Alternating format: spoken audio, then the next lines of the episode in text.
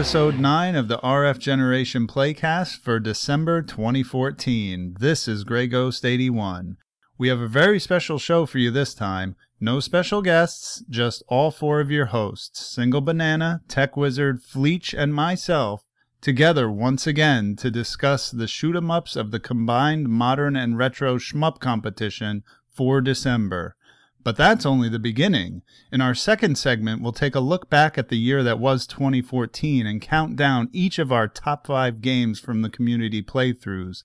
My spoiler warning is minimal this time, so go ahead and listen with reckless abandon even if you haven't played the games. Lastly, we have some important news about the playthrough committee, as on this episode we say farewell to a member of our crew. Who will it be? Stay tuned to find out. As always, you can listen to the show on Podomatic, iTunes, and YouTube, and don't forget to follow us on Facebook and Twitter. Come on over to rfgeneration.com to join our playthroughs and discuss all the wonderful games we play. Seriously, as you hear this, we're off playing some awesome games together and discussing them on the forum at RF Generation. Join us, won't you? Thank you as always for listening, and now, on with the playcast.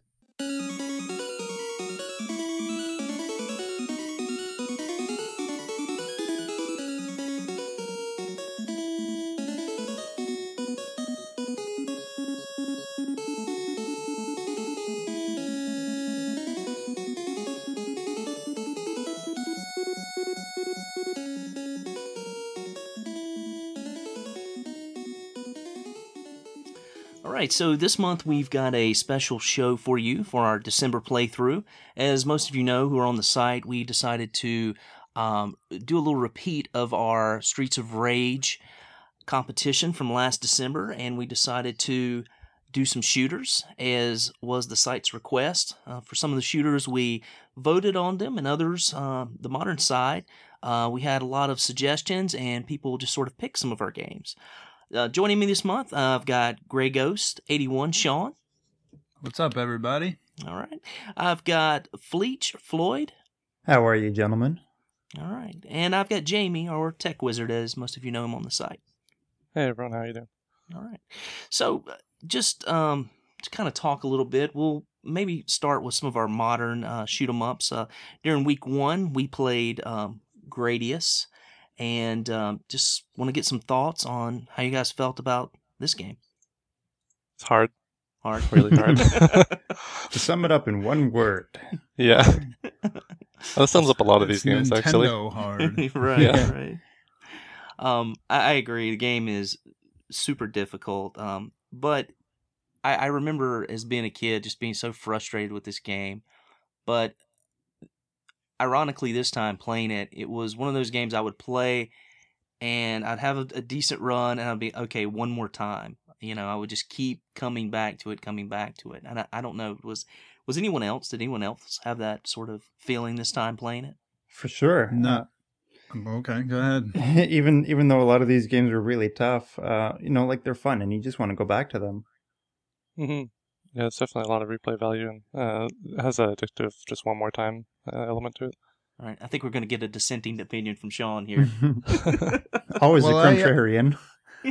I actually am gonna. Um, I found that playing these games for playing any or all of these games for a high score was not within my comfort zone, and um, that's why I, I kind of gave up on on Gradius really quickly. And I I remember this game from my childhood, and I have a, a nostalgia for it. But I uh, I had such a hard time with it, and like thinking too much about getting a high score that I kind of backed off it. But I I just think it's you know like I said, it's Nintendo hard and it's it's crazy. There's so much stuff going on the screen. But my main point is like these games, like some of these games, but Gradius especially, it's like you you you become this perfectionist that you don't want to be, or at least I didn't. Like, okay, I gotta hit the first five guys and then speed up, then I go down, hit the next five guys, get the next power up. Okay, missiles. Okay, like it's like, and then if you miss, if you mess up, like even people were mentioning on the forum thread, right.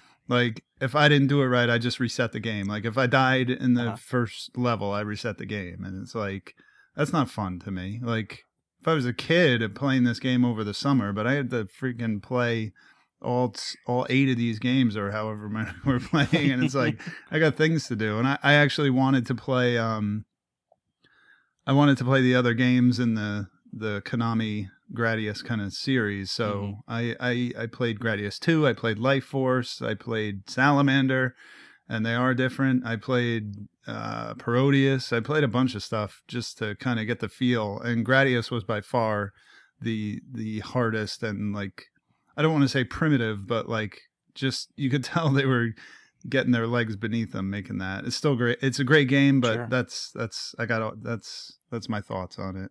Yeah, no, no. I mean, all good points. And to kind of reiterate, one of the things you were talking about is the, because I think I was the one that probably brought that up about, is anyone else doing this? Is anyone else like kind of resetting? Like, you know, at the beginning, like when you die, you reset. Yeah, I mean, I, I do that. I'm, it's, it's one of those things where with this game, the thing you have to do, you have to get the power ups. You have to get your ship powered up. You have to stay powered up. And that's the difficulty in it because once you, once you die and you lose those power ups, you get put in a situation where it's very difficult to advance and it's very difficult uh, to power up again. So for me, being on that first stage, if I didn't have a good run in the in the first stage, I just hit reset, you know. And to me, that was okay because I'm I'm only on the first stage. yeah, Um, that makes sense. yeah. I did the same thing, and uh, it got to the point where it was happening so frequently that uh, I got a little annoyed with having to constantly get up off the couch and hit the reset button because my NES isn't really right in front of me; it's a little bit farther away. So I got this like massive stick, and I was smacking the reset button every time, every time I died.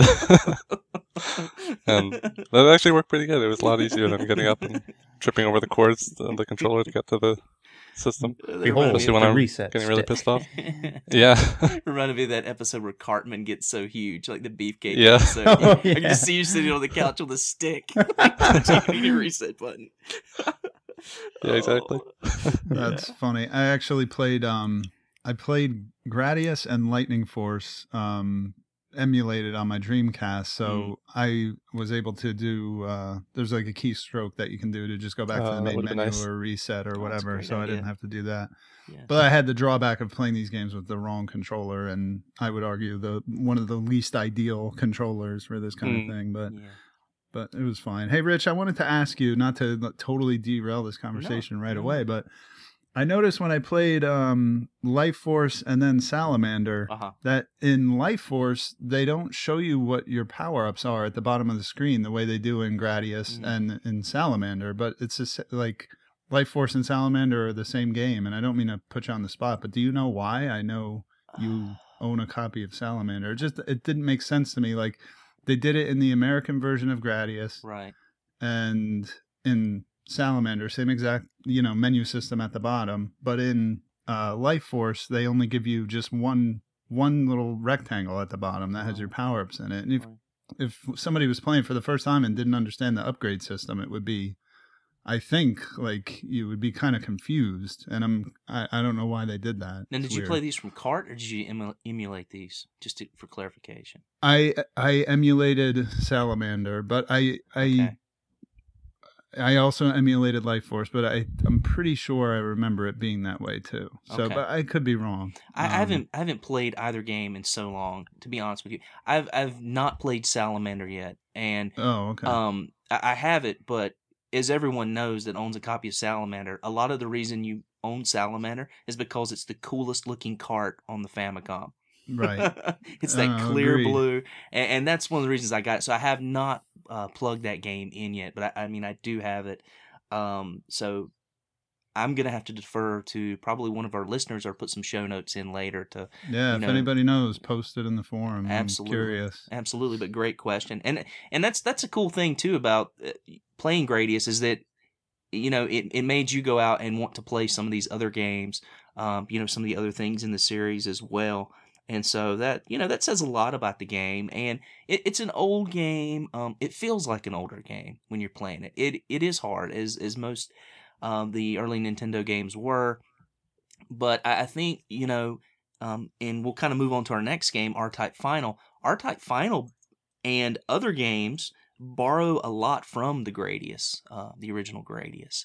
and I, I think that's what makes it such an important game. And um, I I don't know, I, I really liked having a a classic like Gradius um, win the voting. I was really happy to see it. I don't think I voted for it. I, I voted for uh, Dragon Force, which is, I mean, excuse me, Dragon Spirit, which is my favorite shooter on the original Nintendo. But Yeah, I was too. really happy to, to see Gradius uh, make make the cut. Yeah, I, I was. Uh, well, I, I said this on the forum. I was disappointed because I wanted to play Gradius Three, which is Mhm. uh, a little bit more manageable of a game to play. Uh, and I also am a big fan of Dragon Spirit. So, Yeah. oh well, that's we we let democracy uh, take action, and sometimes that's what happens. Sometimes it works and swift sometimes it sure. doesn't. uh, but if you haven't played Dragon Spirit on the TurboGrafx, Sean, I would say um, you de- that's a game you definitely want to get and check out if you're a big Dragon Spirit fan. And for all of you listeners out there who have not played Dragon Spirit, um, give it a shot. It's it's a fantastic shooter, as, Yeah. as Sean will tell you. All right, so um, on the R Type Final, um, just uh, ready to get some thoughts on this. Um, I knew there was a little um, on the forums. There was a little uh, discussion about some people saying R-type games probably weren't their favorite uh, shooters, and uh, just kind of want to get your take on that, and also on this game. Well, you know, Was uh, this the one that? Oh, sorry, go ahead. uh, I I like that it um it had a really old school feel to it. hmm Um, like it kind of brought me back to those, and uh, like NES or Super NES shooters, or even the arcade shooters. Um, that that's that's what drew me in and kept me going. Was this the one that had the uh, problem where people couldn't uh, check their high scores, or was that Xyanide? Um, might have been No, no, that was UN Squadron. yeah, UN Squadron. Oh, okay. R Type Final was a little tough too because what you had to do, uh, people had a little trouble doing this as well, checking high score on this because you had to save your game and then you had to go back through the options menu to see what your highest score was because you, your score sets to zero after every continue, which for us and you know a playthrough is sort of is sort of perfect. Um, I, I know someone said, well. I wanted to use my, I just want to die and just stop right there and not continue, but use my high score. Well, Mhm. They said because you can exploit some stuff later in the game. Well, my kind of thought on that was if you're good enough to get further into the game and get a higher score, then you're obviously the best um, uh, shoot 'em up player of this game anyway, right? So, I mean, I, I really didn't care. I mean, if, if Yeah. people wanted to post that first score, if they continued and got a high score uh, from that point on, I mean, you know, I was fine with it. So, Yeah, if they managed to actually use a continue and then still get a winning high score, that's pretty impressive because Yeah. usually resetting back to zero it makes you uh, pretty crippled there for any scores. Absolutely, and you, you pick up a lot of points usually from the beginning of uh, of a game too. So, Mhm.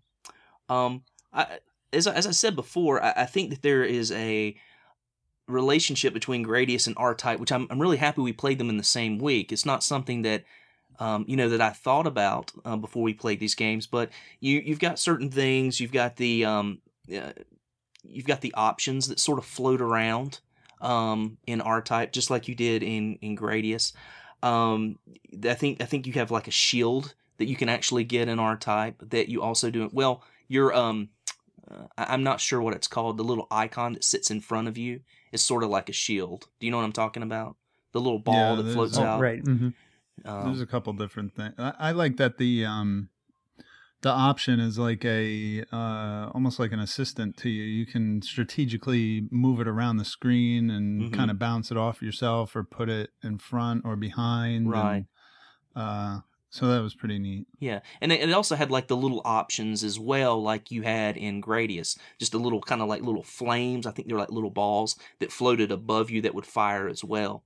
Right. Um, and so so you had that as well, which was really cool. But going back to what you were talking about, Sean, the the power up or the, or the ball, I, I really like that portion of the game because you can, like you said, you can throw it, you can manipulate it, you can make it come back to you, or stay out on, you know, like a boss enemy or something like that. But you could also use it as a shield because it would absorb shots, and that becomes a big part of that game. And being able to score high is by manipulating that and using that um, to absorb shots either from the front or the back. You know, so Seems um, like a logical uh, evolution off of Gradius's uh, just plain attacking uh, options. right, right, and shields, yeah, Yeah. absolutely. Um, and and I don't know what everyone's favorite part of this game, but I really really thought this was one of the most beautiful games that we've played this month. Um, there were there were a lot of um, a lot of stages that had this like really liquid feel. I think it was the second stage that had the um, that had the water that you could go beneath or stay above. Um, and just just the the look of it, like sort of the the flora and fauna, um, you know, of that board, and then also just like I said, the liquid. Um, it was really beautiful. It was a really really pretty game to play.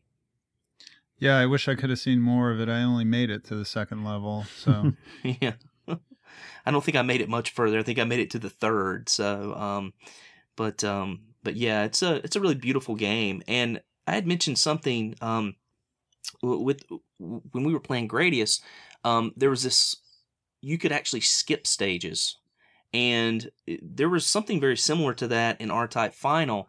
Um, I was playing a few times, and what would happen is my stage two would be different than it was the first time. So it was just sort of a random, sort of generated thing of these sort of um, almost hidden stages uh, that you would play, and I thought that was um, just completely fantastic. Did yeah, that's always kind of interesting. Um, uh, I didn't. Uh, this is actually one of the games I don't own, so I didn't get a chance to play this. I just watched a little bit of on YouTube. But uh, yeah, I always like it when they do that, where it's not just straight memorizing things. It's more like you have to get good at the techniques and learn them, and because the stages are changing so much. Mm-hmm, mm-hmm. Yeah, we, I mean, we had decent participation in uh, R Type final, but it wasn't. Um, and I've noticed this through the weeks. We've we've had sort of like uh, it seems like a retro game has a lot of participation, as Gradius did, and a lot of high scoring there. But then the uh, the more modern game seems to have a little bit of a um, a bit of a drop off, and people sort of posting scores later in the week. And I mm. think people are just trying to be focused, like on one game at a time, you know, and then posting a score or waiting for scores to come up, and then trying to, you know, um, trying to move up or beat those scores as they get posted. So we'll see how it goes. I think it's a retro bias. Do you really? a little bit, yeah. Uh, yeah, I wouldn't course. be surprised. I, I, think I kind of agree because um, uh, throughout all the playthroughs we do, it always seems to kind of favor the retro side a little bit more than the modern, except for the odd month. Yeah, um, well, I think it's just the the crowd we have on RF Gen. It's a bit more of an older generation for the most part. Yeah, Right. Yeah, there's some tr- there's some truth in that. I I do think and we too picked that some not not quite common games on the modern side. Like R Type Final isn't Yeah. like some dirt common game, and neither is Xyanide for that matter. So. yeah. Hmm. Well, I don't think many of the games on the modern side are dirt common games in, in Right. general. I mean, I think that. I mean, I, lo- I love shoot 'em ups. It's one of my favorite genres, but I think in the on the more modern systems, I, I think that we don't get a lot of that, at least in the states. I, I can't speak for you know what's Mm. released in Japan or uh, anywhere else overseas, but it, it's it almost seems like a, a genre that's sort of dying out in a way. And yeah, it's definitely something that had its uh, high day in arcades and all that. And once those died out, people are a little less interested in it. yeah, yeah, I think we're we're moving on to um you know more first person shooter type things. Mm-hmm. Um, you know those are those are the big thing now. It's it's it's a popularity. Um, it's really a popular thing because I was looking for. You know, I was thinking, well, uh, you know, I'm getting the PlayStation Three for Christmas, and I'm thinking, well, you know, I'll um, uh, I'm gonna look see what kind of shooters there are on the system. I mean, there's really nothing. I think there's like one helicopter shooter, you know, that's really hard to find on the entire PS3, and then I'm just kind of like, huh, wow, you know. Yeah, it's a little disappointing. Yeah, yeah, it is. So I think, you know, I think a lot of it has to do with when you're when you're playing sh- shmups. I think you kind of have to go back and play more retro titles because that's really where they were available. So, hmm but you know, just Well, just my opinion. Maybe with the abundance of uh, first-person shooters nowadays, uh, someday we I could do some sort of uh, FPS competition or something Sure. like that. You never know. Sure, why Well, also we we didn't really play anything that was that would be considered a bullet hell, and, and that's Sure. that's That's true. That's where shooters, that's where shmups are now, you're and right. we we really didn't touch on that genre. There are actually a, quite a few on the Xbox 360. Mm-hmm.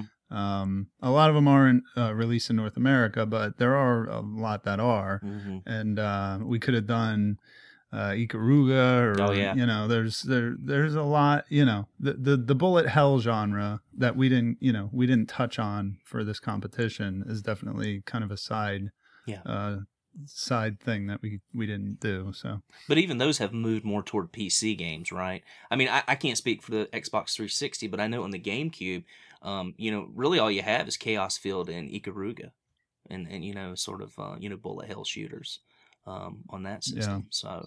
Um, e- even so, even you know something as late as the, or I guess kind of mid range as far as video games are concerned now, as the GameCube, there's still not a lot. You know, still not a lot on that. And and and shooters have changed too. You know, I mean, it, it's not just the typical, um, you know, ship shooters that that we have these days, uh, or that we used to have.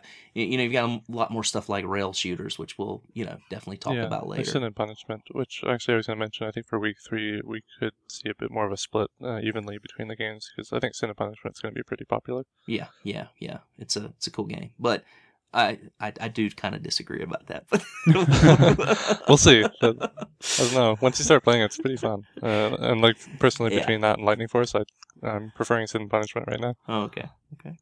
Uh, so right now we're um as as everyone knows, we record these a little earlier, so we we've all um you know gotten to um, play a little bit of some of the games, and we're we're at the end of week two right now as we're recording this, and um. Uh, the two games are UN Squadron and Xyanide uh, on the Xbox. Um, we recently, and congratulations to Mr. Jerry Greenwood for actually finishing UN Squadron. As Jamie had mentioned before the call, we didn't think anyone would be finishing a game this month, as as hard as some of these games are. So, uh, big congrats to him. Congrats. Impressive. yeah.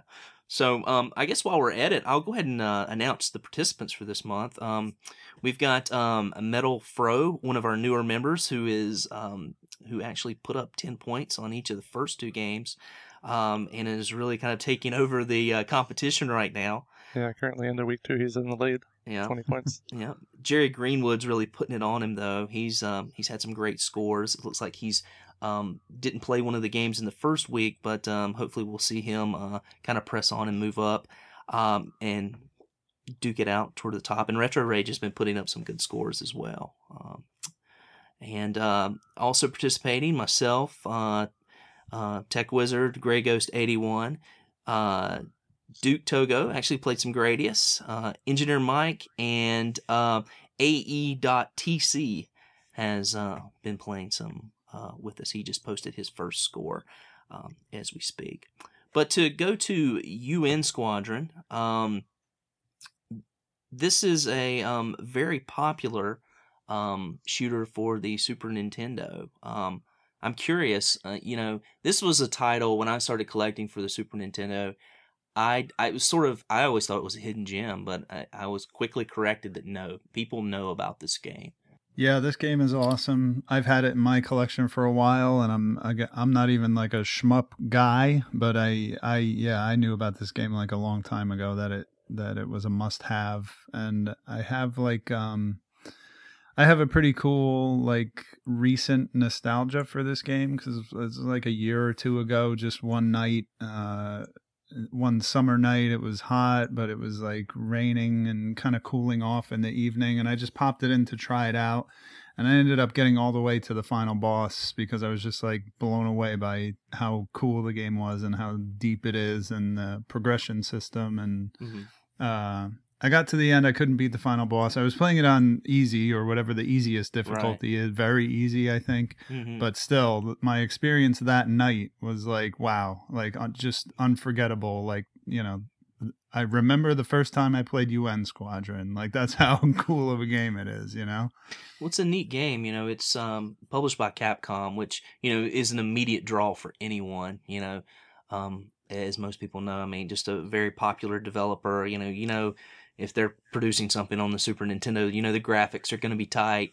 Uh, you know it's going to be a fun game. Um, you, start off being able to select between um, three pilots, which is, of course, Jerry has told me already. My my the pilot I've selected is a piece of crap. Thanks, Jerry. Appreciate that um but, but good to know i guess um it- it's one of those i was kind of thrown into and i i didn't you know I, I didn't realize okay well what's the difference between these these fighters they they give you an idea but you really don't realize how that kind of affects you or impacts you um up to end game you know and so i, guess i picked my pilot because my pilot could take the most damage and that was sort of my thought on that. I was like, uh, I'm probably not going to make it to the end of this game anyway. I'm trying to go for a high score up front, you know. Yeah, and that's that's why I I posted on the forum that I stopped playing it because I'm not the. I guess we should discuss the whole problem with the high score thing. I mean, what a what a cluster that was because we didn't we didn't realize that the game for how great it is does not display your high score after you game over, whether you continue or whatever. Like, so what kind taking of a shoot 'em up is it to not have a good high yeah, score it's leaderboard? crazy. It's it's like unthinkable. Like what this design choice. I I can't figure out why they would do that. But uh, yeah, I I found it very stressful to try to pause the game before I died, and it was taking away from my enjoyment. So yeah. I cried like a baby and stopped playing. The game. uh, It almost yeah. seems like it might be better to have a video going while you're doing it because then you wouldn't have to worry about it. You could just like take a freeze frame out of the video and use that to post your high score at the end. there you go. Uh, if I had a capture device, I would do that. Yeah, or even just have a camera sitting beside you on like a table or something. Yeah, and, and and I tried to get around it. I mean, anytime we have a competition month, I mean, there are ways that that people can manipulate a lot of the games that we play, whether it's changing the settings as far as easy to hard, or whether it be punching in some sort of code, uh, playing with a game genie, you know, whatever. I mean, eh, our community is one where we we rely on a lot of trust. So. I, I I think that everyone, you know, has been very tr- trustworthy as far as what their scores are. And so m- my kind of thought on it was, okay, you know, kind of keep beside of you what maybe what the top 3 scores are during the game. Once you surpass one of the scores, pause your game real quick, take a quick photo, keep playing, uh, you know, not something that's going to disrupt you too much. And then when you get to the end of the game, just sort of jot down what your score was, you know. As long as you can kind of see the you know a, a photograph of someone surpassing the other score you know there's not going to be much of a debate about where you fell sort of in between scores if that makes sense Yeah, uh, you know, we were all with that. That's fine. yeah yeah so that was sort of a way to get around it but i i, I definitely I'm, I'm with you sean I, I think you know why is why is it this way why did they decide to you know not not have a score i mean you, you obviously get a score in the game why can't i see it you know when it's over when the game's Yeah. over so yeah Yeah, it's wild. little frustrating. Game is tough as nails. Uh, I would say on on normal mode. Um, boss Yeah. battles are pretty cool. Uh, but um, one of the things I think is really neat about it is the um, how you have the trucks and the um, you know where you can score extra points, and then you also have the enemy aircraft that go towards your base that you have to uh, defend your base from before they get there, or you have to fight uh, every battle once they get to your base. Yeah, this is this is one of the early uh, attempts at like a shmup RPG hybrid. I mean, we have more games like that nowadays with uh, Infinite Space, and, and and there are others, but you can actually grind in this game, kind of just you know doing the trucks and hmm doing all the different side missions. You got to be careful because your base is getting attacked all the time, but uh, if you can handle yourself when that happens, uh, you can really bank and and become powerful. So it's definitely like the progression thing is so cool in this game. It's it's really amazing what they did. Yeah, it's interesting that you actually have to defend things too. It's not just a all-out attack the whole time. Like you have kind of things you have to escort. Uh, then uh, this is one of the ones I didn't play, so I don't know from experience. Yeah, you start with a map. You have one mission that you can open, and then as soon as you finish that one, a lot more open. But the whole time you have like a home base that's being attacked, so you have to Oh, okay. choose. Um, it's it's almost like a real time strategy when you're in your Yeah. menu selection screen, and then but if you just wait, if you wait too long, you just have to go into a, a level that is all airplanes, and you're fending off the attack, and so Hmm. it's there's no like real consequence, but um. It, it's it's like an a interesting idea, contextual. yeah, exactly. It's like a dramatic contextual part of the the story coming into the gameplay. Kind of an explanation for why you're doing what you're doing, not just Yeah. generic shooting everything for no reason. Right. Well, this thing I I wanted to do more research on this, but I didn't really have time. It's based on a manga, which I don't know if it Oh, okay. actually is an anime or not, but Hmm. it's called um Uh, I'm gonna mess it up. I want to say Area 88. I know it's, it's something 88. I believe Area 88. So this whole thing is based on an established fiction, and that's that's part of what makes it so rich. I think you know you you have established characters and a story, uh, you know, going into it. So Interesting.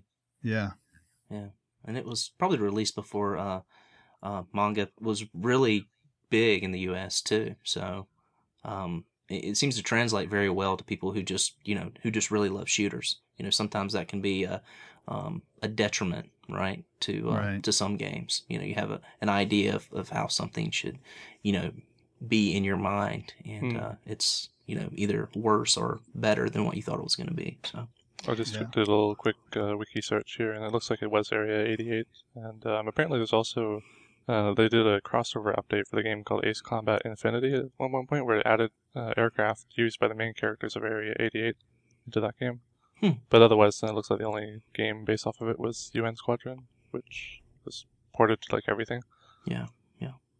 So the other game um, that we're playing this week is um, Xyanide on the Xbox, and um, very, very interesting shooter.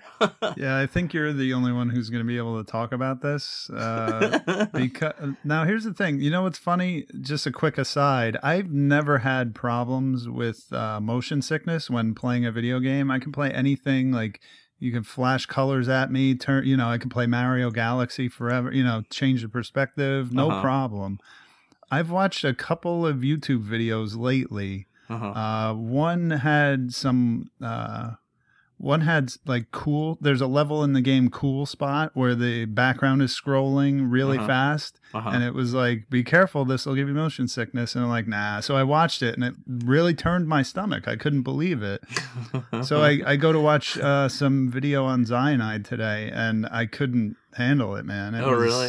all the perspective changes and everything i think if i was playing the game i would be fine but something about watching Yeah. uh, yeah. you know these these twisted you know I, I should try and watch a video of mario galaxy or something to see how it would affect me i don't know Yeah, yeah. It's it's a it's a neat game. It's uh it's a beautiful game. The um um if if anyone hasn't watched the opening to this game, um it's one of the coolest openings out there. Um you're you're basically your enemy. It's he's a uh he's a prisoner. It's this sort of shirtless like uh beautiful boy. I think we, we spoke about this during the um uh the Symphony of the Night um right discussion is uh, uh I, I'm gonna mess this up again Bushonen or something to that nature, Yeah. which means beautiful boy.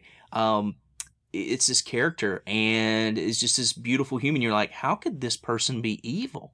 But you get these like little smirks and these kind of looks and the guy literally becomes like the most evil thing you've ever seen. I mean, it's just it's just these little quirks in body language um, in this sort of opening uh, sequence, and um, it's it's really cool. Um, and if you haven't watched the opening, again, you know, go back and do that. So it starts out.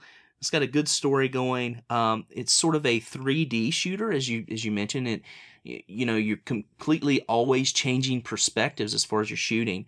Um, and it's a it's a thumbstick shooter, so you're basically using both thumbsticks. One is guiding your plane, and the other is um, guiding your fire, uh, which is a lot of fun. Um, Yeah, I always really like those. Uh, yeah, Just so it makes it more interesting than shooting straight all the time. Yeah, yeah. It's a it's a very beautiful game. It's sort of like you're inside of a a machine or inside of a system. You're you're sort of trapped into this, and you have to get through the machine to battle. Um, uh, the uh, I, can't think of the evil guy's name right now. Maybe it'll pop into my head later.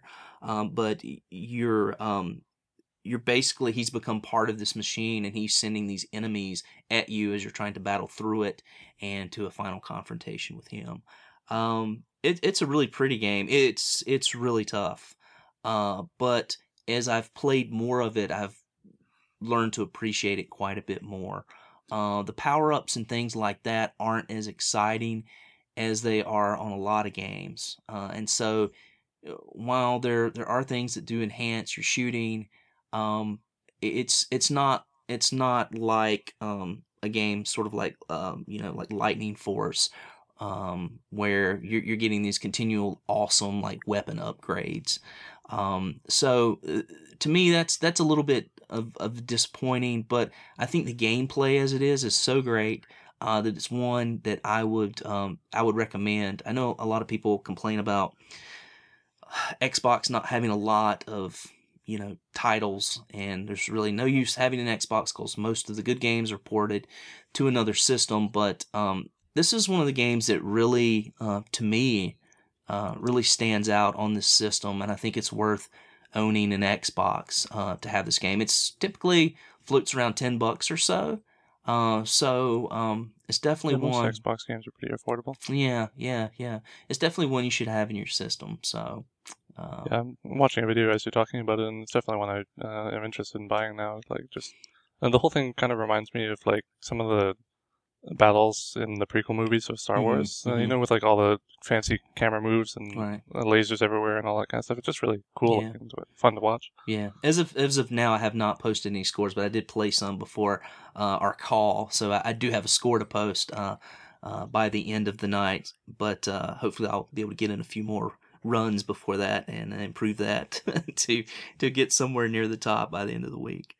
Um, so we'll move on to Lightning Force. Um, I know we haven't played this game yet, or have not started week three, but I think some of us have gone ahead and played this, or at least played it in the past, and can talk a little about this game. Uh, Lightning Force is on uh, Sega Genesis and is the, um, am I correct in this, the fourth installment of the uh, Thunder Force series? Yeah, I'm glad you brought that up because I actually um I was looking again, I played it emulated and when I was looking at the list of ROMs, I didn't have a ROM called Lightning Force, but I did have a ROM called Thunder Force 4, which is what I played and what my reading up on it is that um you know, Thunder Force 4 was released in North America as Lightning Force. But I don't know if I was playing a, a European game or you, you know what I mean? So Mhm, right. In any event, I, I may not register a score for this because I'm not sure if I'm playing the right game, but um, I believe we're going to be talking about the same thing. Absolutely. Um, yeah, I, I have no idea. I have not done the research as far as why this game was called Lightning Force, why they decided to change the name, because I know that um that overseas it was actually called Thunder Force 4. It was a very popular series. And I also don't know why they spelled the name wrong. I Yeah, lightening. yeah. Yeah. It's like, what am I trying to whiten in this game? I can't figure it out.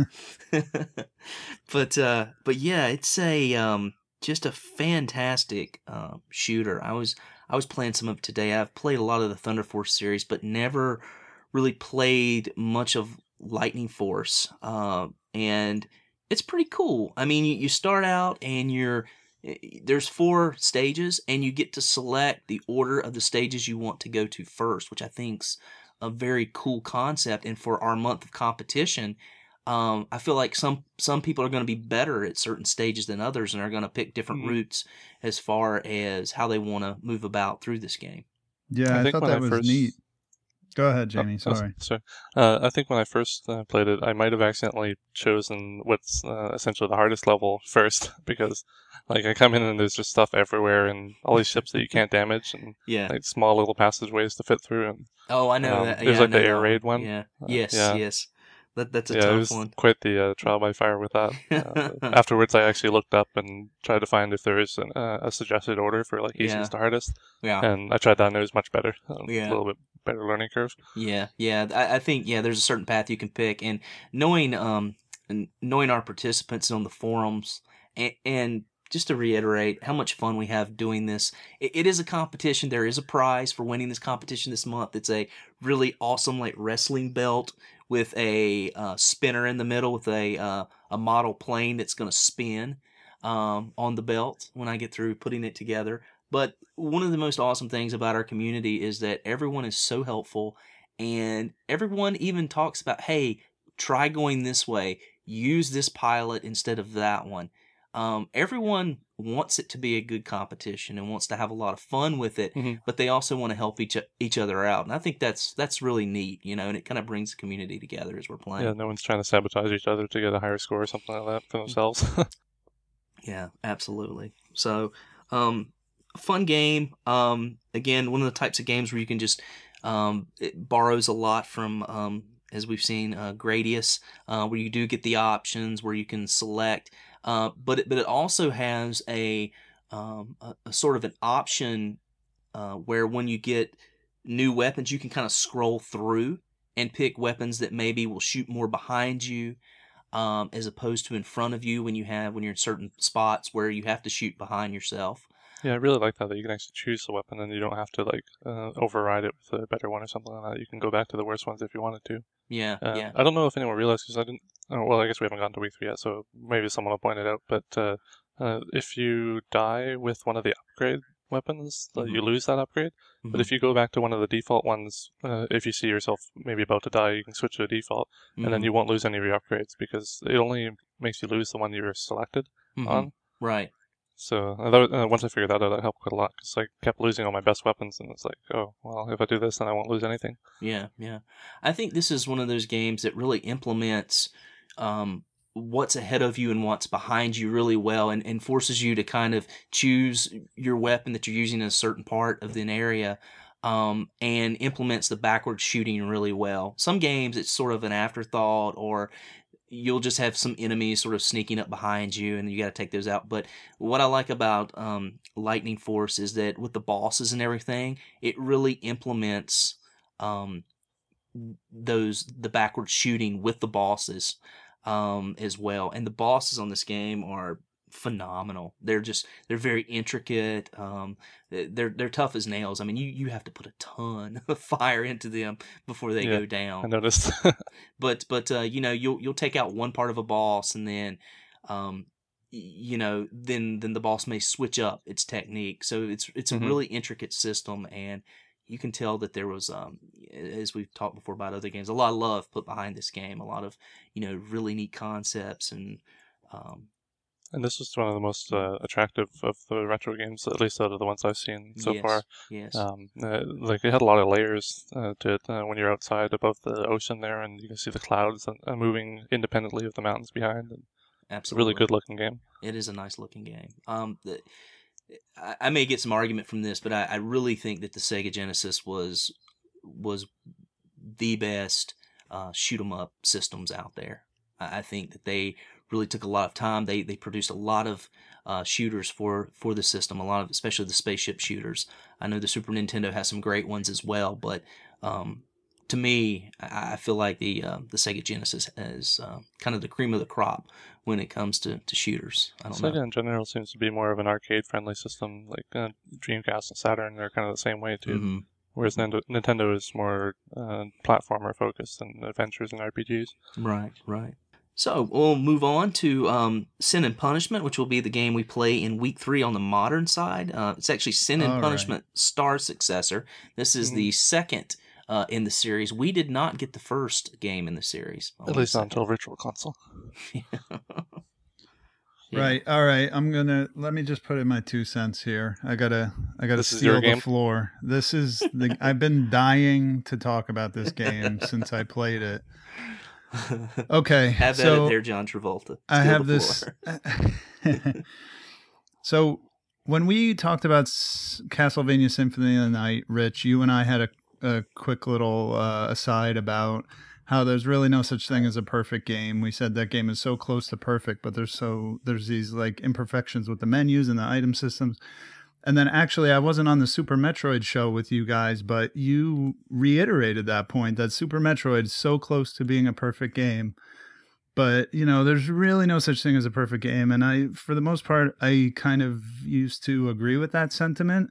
Sin and punishment is the perfect video game. Oh, it is objectively the best video game i have ever played and i've played many video games and i would not say i wouldn't put it in my top 10 as Uh-huh. a favorite video game right.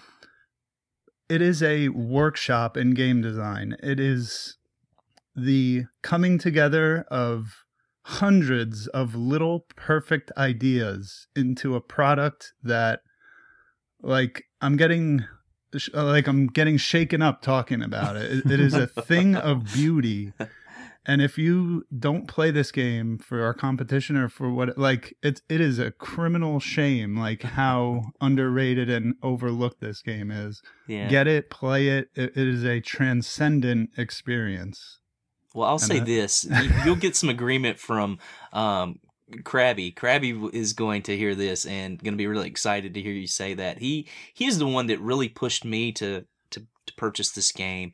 Um, he had done, I guess, an article a few years ago about his favorite games on the Wii, as the Wii was sort of, um, you know, at its final on its final leg before the Wii U was released. And this is one of his picks, and he says this is one of his favorite games on the system. I know when he came to the U.S. Um, at one point he picked up a ton of the game of, of this game um, because at one point it was selling for around ten dollars new. Um, Yeah. you know, and That's when uh, I got it when it was that cheap. Actually, I did And- Yeah, I too. think I got mine pretty cheap too. Yeah. but I think the, the price of the game has gone back up to um, around 20 bucks, 15, 20 bucks, if I'm not mistaken. Um, it is one of those titles. If you have a Wii, it's it, it is one of the premier games for the system. Absolutely. It's good. It's good. Uh, it uses a lot of the controls. Um, it, it's a kind of a, a, a great balance, which I haven't figured out yet. That's my problem with the game. It, it- I I'm not with you on calling this the perfect game, uh, but a lot of it has to do with my inexperience with the Wii. I have a Wii, but it's one of my lesser played systems, so I I don't really have a good grasp on the nunchuck and the Wii remote yet. So I'm having a little trouble right now. Um, Yeah, there's definitely a learning curve for that. Uh, for any Wii game, really. Uh, like it's kind of awkward when you're so used to having the whole controller combined to have it split into your two hands. yeah. Well, And- see, that's that's one of the things that I like about it is that it, it did something that to me was almost impossible, which is made me like love motion controls. Mm. I, I, I'm I'm in the camp that like I'm in the camp that motion controls are unnecessary and that developers and hardware designers are barking up the wrong tree with motion controls from the get go. Um, with the exception of like Wii Sports Bowling, you know, and stuff you can do at a party. Um, I'm not I'm not down with motion controls, Mhm. but when I played this game, th- again, like the the like the relationship between what was going on going on in my left hand with the nunchuck and and aiming with my right hand with the with the Wiimote, it was just incredible. Like they that's that's why I'm saying this game is perfect. They got motion controls right. Like they made me love motion controls. You you couldn't you couldn't. I mean, I know the original Sin and Punishment was on N64, but if you play that game, you're you're on the ground at all times. You're not flying around like you are in this Yeah. game. So they were able to add that, and you know, they succeeded in ma- making motion controls the best option, which I I think is incredible. Yeah, I really love how you're uh, trying to dodge something, and uh, it, first until you realize that you can fly, you know, you're thinking, "Oh, I'm stuck on the ground. How am I going to dodge this thing?" And then you just bump up, and it's like, uh, "Oh, wow, that was really unexpected, but uh, it works so well and it's smooth." And yeah. um, and it's suddenly cool because uh, you realize you have freedom to move anywhere acro- across the screen. it's it's a very difficult game for me. I mean, you you know you're using your uh, your A and B buttons on your Wiimote um, to aim and to target, and then you're having to use the same to um, um, to point your your targeting uh, icon at, at your enemies, and then on the other stick you're moving your your player, and then you're also um, you've got you've got a jump, and then you've got a sort of evade button, if I Mhm. remember correctly. Right. Um, and it's for me, it's just it's just so much going on at the same time. I I can't I haven't grasped it yet, but Yeah, I feel like I'm gonna have to play through one. it. Yeah, I feel like I'm gonna have to play through this um, several times. Um, I did beat the first stage, which you know was pretty good. And I got really far on the second stage in my first play, but um, it, it's one of those things that uh, that I'm really gonna have to um, you know just sit down and and really get a get a better handle on the controls. And I, I think that's a real challenge for someone like me who plays a lot of retro games, a lot of games with not a lot of buttons. You know, Yeah. Uh, I, th- so I think the uh, thing that helped me the most was uh, evading, really, because you can pretty much spam it, and uh, it's uh, giving you invincibility whenever you use it. So uh, that helped me a lot, especially in areas where you're fighting a boss and there's a lot of fire around, and you just keep hitting that button, and you're going to get through a lot farther than you would without it. yeah, yeah.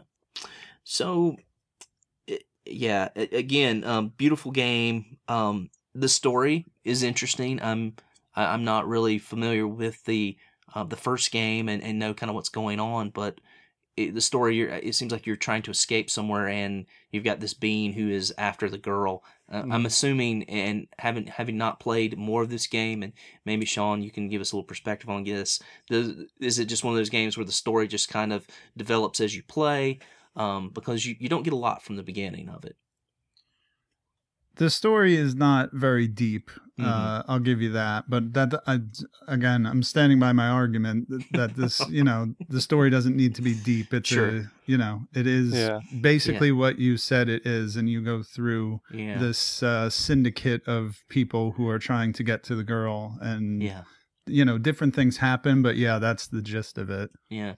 And I'll, and I'll say also you get to play with the girl. You can choose the guy or the girl, right? Mhm. The guy protecting her or the girl. So Correct. I only played for about half an hour so far, but uh, I started with the girl, and I think I would probably prefer the guy because when you're choosing it, it says the girls lock on automatically, and the guy you have to manually lock on. And I think I would prefer manual because the auto lock on is really annoying. Like you get stuck on something that takes a lot of hits while you're being smacked by all the little guys, and it makes it more difficult in my mind. Um, uh, I'd like having full control over what I'm shooting. That's fair. So moving on, uh, in our final week of our uh, competition, the games we're going to be playing, we're going to be playing Ray Crisis on the PlayStation, the original PlayStation, and Otomedius Excellent on the Xbox 360. Um, Also known as Gradius XL's edition. yeah, I was gonna I was gonna ask you about that. We can start on that game if you want this time. And uh, this is one that uh, I, I don't have an Xbox 360, so I'm not gonna be playing this game. Um, but from what I understand, it is sort of a um, um, Gradius uh, remake, a boob 'em up, if you will. Uh, yeah, it really is. so I'll let you guys go at it and talk about this game. Um, yeah, it's something. Uh, uh, when you're playing it, it, it basically it is Gradius. Like there's not much to it beyond that. I mean, even the uh, and I think it it's probably based off Gradius three because that's what felt most similar to me. Um, the pattern of the enemies, uh, even at the beginning of the level, it's the exact same as what it is in Gradius three. It's just like they reskinned that game. I think they didn't really nail it uh, that great because uh, there's a lot of problems with it. Like uh, the uh, the hitbox is weird. I think it's kind of taken from a bullet hell kind of hitbox where uh, you've got your whole ship, Mhm. but only a small little dot in the center of it can actually be hit. Um, it throws you off quite a lot if you're not used to that because uh, you're expecting to be hit anywhere, but then you're squeezing into holes where you don't think you should be able to fit. Right. The, the reason for that being is that you're actually, uh, you know, we should explain it's a character flying the ship, and and Yeah. y- your the form of your thing is almost like a cross shape, but only the vertical part of it takes damage. So you, Mhm. in your mind, it's hard to not be reflexive and not let the person get hit, but that's not where you're where you take damage. So uh, yeah, I, I, get think what it's, you're it's somewhere around like their waist area is uh, the uh, the weak point because Right. I've had shots go through the feet and the head and it didn't do anything. Yeah, exactly. And I just want to I just want to throw in like I like I- I'm not a huge anime fan, but I like anime and I don't mind Mhm. stuff that's Right. a little bit cheeky, a little racy, but this almost almost goes too far for me and I think it's a matter of if they showed just a little less boob it would be totally fine, but they just with the character designs they just went a tad too far and that's why I think some people even some people on our forum thought it was a little uh, lacking in taste, and I would agree. Hmm. But you know, it's not a it's not a bad game. You know, No, I don't think it's a bad good. game. I'm I'm enjoying it. You know what I mean? I just I've played it before, and I just r- kind of revisited it to um, Yeah. refresh my memory. But yeah, I don't. like I s- and I'm sorry. Go ahead. Oh, I was just gonna say, like like I said, uh, being based off Gradius three, gameplay wise, it's really good. Because Gradius three is really good. Right, and I think that this is the only game we're playing that's in HD, so it looks really good Yeah. compared to all the other stuff that we're Yeah, playing. visually, it's pretty impressive. Um, Yeah. But that's just kind of uh, the way it is, being modern and not that all that old. I think it was 2009 or 2010 or something like that. Yeah. It wasn't really that long ago. Yeah. Um, but yeah, yeah, the uh, sexifying everything in Gradius is uh, something. I mean, they've got even a thing where, like, when you're choosing the ships, you can move the cursor and like you can touch the characters, and they have these uh, kind of disturbing reactions, and it's it's something. Hmm. Like, I don't know if you guys uh, realize that, but I know. Remember Israt? I think he was doing some trophy hunting on this and or achievement hunting, and uh, he mentioned there's this achievement called like angel touching or something like that. And Wow. yeah, taste is not something I would uh, uh, put in the same sentence as this game.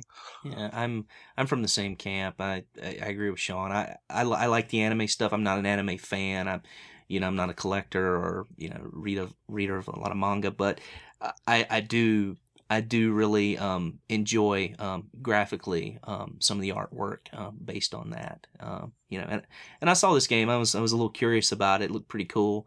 Uh, I did watch a little video on it at one point, and the gameplay to me just didn't look um, as exciting as uh, you know some of the other shooters that I'm used to.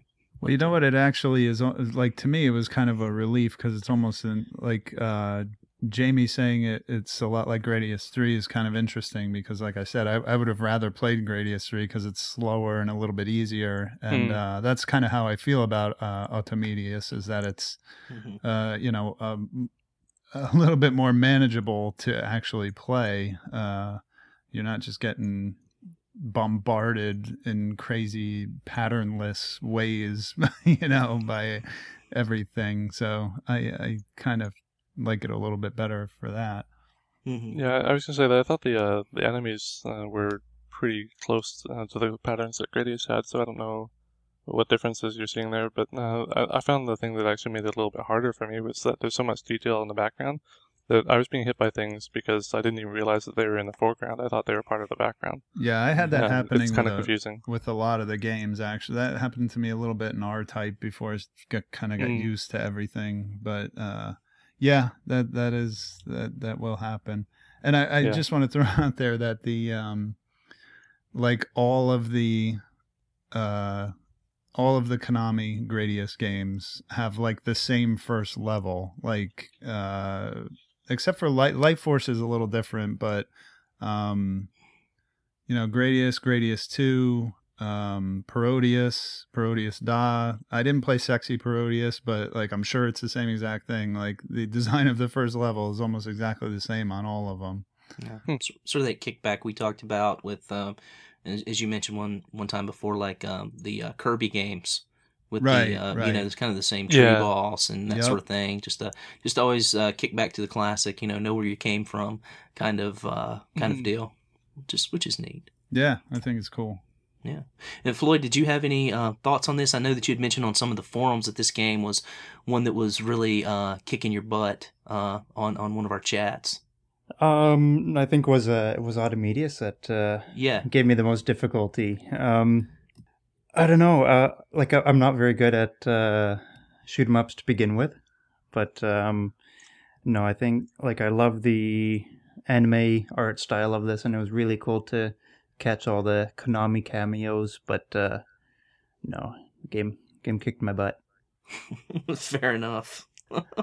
Actually, this is uh, off topic, but I just totally remembered. Uh, um, I was at my uh, friend's house here and uh, helping her clean up, and we found some old Yu- Yu-Gi-Oh cards of hers, Mhm. and I didn't realize that. I, I'm not sure if Konami makes them or if they have some sort of deal with them. But the first card that I picked up, it was called Gradius's Option, and it was a picture of the Gradius ship and it had an option, and I was like I didn't realize that this was any connection to Yu-Gi-Oh. I was like what? And I started looking through trying to find more Gradius references, and I, I didn't know Gradius well enough to recognize anything else. But yeah, it was just interesting, uh, really weird place to find Gradius references. maybe we can have one of our listeners maybe uh, elaborate on on that a little bit. Uh, Yu-Gi-Oh falls into the category for me as uh, Pokemon. I, I this is just something I know nothing about. You know, Yeah, I- Personally, I have no interest a- in Yu-Gi-Oh, but I came across it and I just thought it was really weird and interesting. Yeah, it is a Konami property, right? Yu-Gi-Oh is, so that's probably your connection right there. Yeah, I mean, it had Konami on the name, but I didn't. I, I never knew that. I just I've heard a lot of people being into Yu-Gi-Oh. I didn't realize they had any connection to Konami. It's Yeah. uh, kind of weird. Yeah. So the game that we moving from a game with great graphics to a game with what I would consider very poor graphics. We're we're gonna move on to um, uh, Ray Crisis, which um, was released on the PlayStation, the original PlayStation. Um, as I just mentioned, I to me this game is very lacking. It was one of those games I was really surprised uh, that this this is the game that made the cut in the voting for the uh, for the PlayStation. I, I thought, um, you know, maybe we would get an R-type game, um, you know, or maybe we would get, um, you know, something else. I, I know, I know people wanted to play Einhander, which is regarded as one of the, you know, the best games on that system. But um, as far as the price point was, yes, it, it, it that's a game that's really shot up. I mean, I think it's around 75, 80 bucks now Oh wow. maybe even close to 100 um, so you know that that was that was my reasoning for eliminating it even though i know um, you know there was a lot of um, people Yeah, calling to play Maybe if game. it was like the only game we were playing this month, but not when we have seven others to pick up too. sure sure um, but uh, but for me um, uh, and, and anyone who's played Ray Crisis can can talk about it. I, I thought the graphics were very poor. It, it reminded me a lot of Xyanide, um, but just it, it, it didn't it didn't look very good. Um, the it the bosses they all look the same. Um, it, it was just bizarre, and and it's one of those games that you can just can keep continuing until you finally beat it, which you know. I guess I'm okay with that, but uh, eh, typically, but this this time I I kind of wasn't. I was, I was it was it was a very lax and sort of boring game to me. Um, I, I don't know. A- Am I on my own here? Am I the only one that's played this one, or Yeah, I watched a little on YouTube Yeah, and I would have liked to have played it. Yeah, the PlayStation voting was a little weird because it's not like Ray Crisis is a cheap game either. And um, Mm-hmm. Yes. I'd be interested to see who actually plays this game for the competition besides that cheater metal throw. Um, I like I don't know who voted for it or who owns a copy, but it's there hasn't been much talk about it. But well, we're not there yet, so it, it remains to be seen. But I'm interested Right. to see how this how this plays out. I would have I would have also liked to have seen something different. Not that there's not a lot of um actually bef- when we, we we had discussed there were some cheaper shooters on the ps1 but there's almost none that are like easy to find even when i was Right. saying like oh mobile light force but you can't just go out and buy mobile light force it's it's it's not worth a lot of money but you have to find a copy so Right. it's Hmm. it's weird Right. It's um it, it is. I mean Ray Crisis I think is kind of uh, uh pinpointed at about 40 bucks. That's that's about where it sits. Um I, I was lucky enough to find a copy in a lot with um uh, Resident Evil Nemesis and some other um let's see gosh what was it? Darkstalkers 3 i was really jealous 3, of yes, that lot when you got it Yeah, Krabby jumped on that Darkstalkers because I already had Darkstalkers. Uh, Um, so and and I also had Resident Evil. So I think I got that lot for around fifty bucks or so, which was worth it because you know it it sort of made it where my um, copy of Ray Crisis was pretty much you know a few bucks at the most. yeah Um, so so that worked out well. But um, again, you know, we, we gave people time to try to track this game down, but it, it was one of the tougher ones. So I understand we probably will not have a lot of participation, which I guess is good for me. I can post a score and uh, you know. Uh, I get get several points for that game at least because I'm I'm uh, uh I don't know I'm around fourth or fifth place right now I'm I'm struggling but I'm you know I'm hanging in there um and hopefully um hoping to better my scores and, and definitely hoping to um, finish Gradius. I, I would really love to beat that game. I got very, very close um, on on one of my runs. I feel like I could maybe do it because I've been the third one, but hmm the third one uh, overall felt a little more manageable than this. I Mhm. don't know if I'm ever going to go back to it after the competition. Okay, okay. So so we know that Sean's favorite game during the um, during the shooter play through month was Sin and Punishment. Um, obviously, as he called it, the perfect game. Uh, how about you, you other guys? What what was probably your favorite or favorite so far that you've played or uh, experienced? Of the ones I played, I think I would probably go with Sin and Punishment as well. Um, Okay. It just it didn't feel so uh, overwhelmingly difficult. Uh, like it was still hard, but it was Mhm. more of a manageable difficulty. Whereas Gradius, which is a really good game, it just Mhm. it's so difficult and uh, so frustrating, and I don't really feel like I'm having all that much fun while I'm playing it. Right, right, right. How about you, Floyd? Um, put me down for sin and punishment too. Wow. Um, okay. You know, I, I kind of like that uh, point and shoot thing going on with the uh, motion controls, and um, you know, it's um, I think kind it's got that rail shooter type thing, which uh, which is pretty appealing to me, and uh, I'm I'm looking forward to uh, playing it a little more competitively in week three. Awesome, awesome. For me, I'd probably um, at this point I'm I'm probably choosing Lightning Force. That's the favorite that I've played so far. Um, I'm I'm excited about week three. Looks like uh, we're all excited about week three, and um, I am definitely looking forward to putting more time into Sin and Punishment. I do love it. I think it's again visually stunning and a lot of fun to play. It's just going to take me a little more time, I think, than a lot of other people uh, who play more modern games to sort of get a handle on the controls. But Hmm. You know But- what, Rich? I would recommend put the difficulty down to easy and play level zero like Okay. more than once if you have to, because that's a tutorial. right, Um, so I, I would, you know, I would say do that to get used to the controls and get used to like, uh, like Jamie said, get used to evading all the time because that's a big part of right, the gameplay. It's not it's not like R-Type where you can just kind of move and kind of weave and and go in between things. You have to use that dodge mechanic to to almost like jump uh, or transition over certain unavoidable things, and that's Yeah. a big part of the gameplay. right. Okay. Well, guys, thanks a lot. That was uh, kind of a good, like, little tight wrap up of all our shmups. Um, I know that. Um, you know, we, we were going to try to keep this under 20 minutes, which of course for us is, is impossible. I knew it would Yeah. be, but uh, I think it was. I a thought good maybe 30, but no, we're here an hour and five minutes later. As we said before, well, I think uh, you know they're just shooters. Surely we will we have a lot about to some say about shooters? You know, Yeah, yeah, Yeah. What are we gonna have to say about shooters? But uh, yeah, uh, great guys. I'm I'm looking forward to um, to playing more of these shooters and a little more in depth, and uh, really looking forward to see how this competition rolls out at the end of the month. So thanks.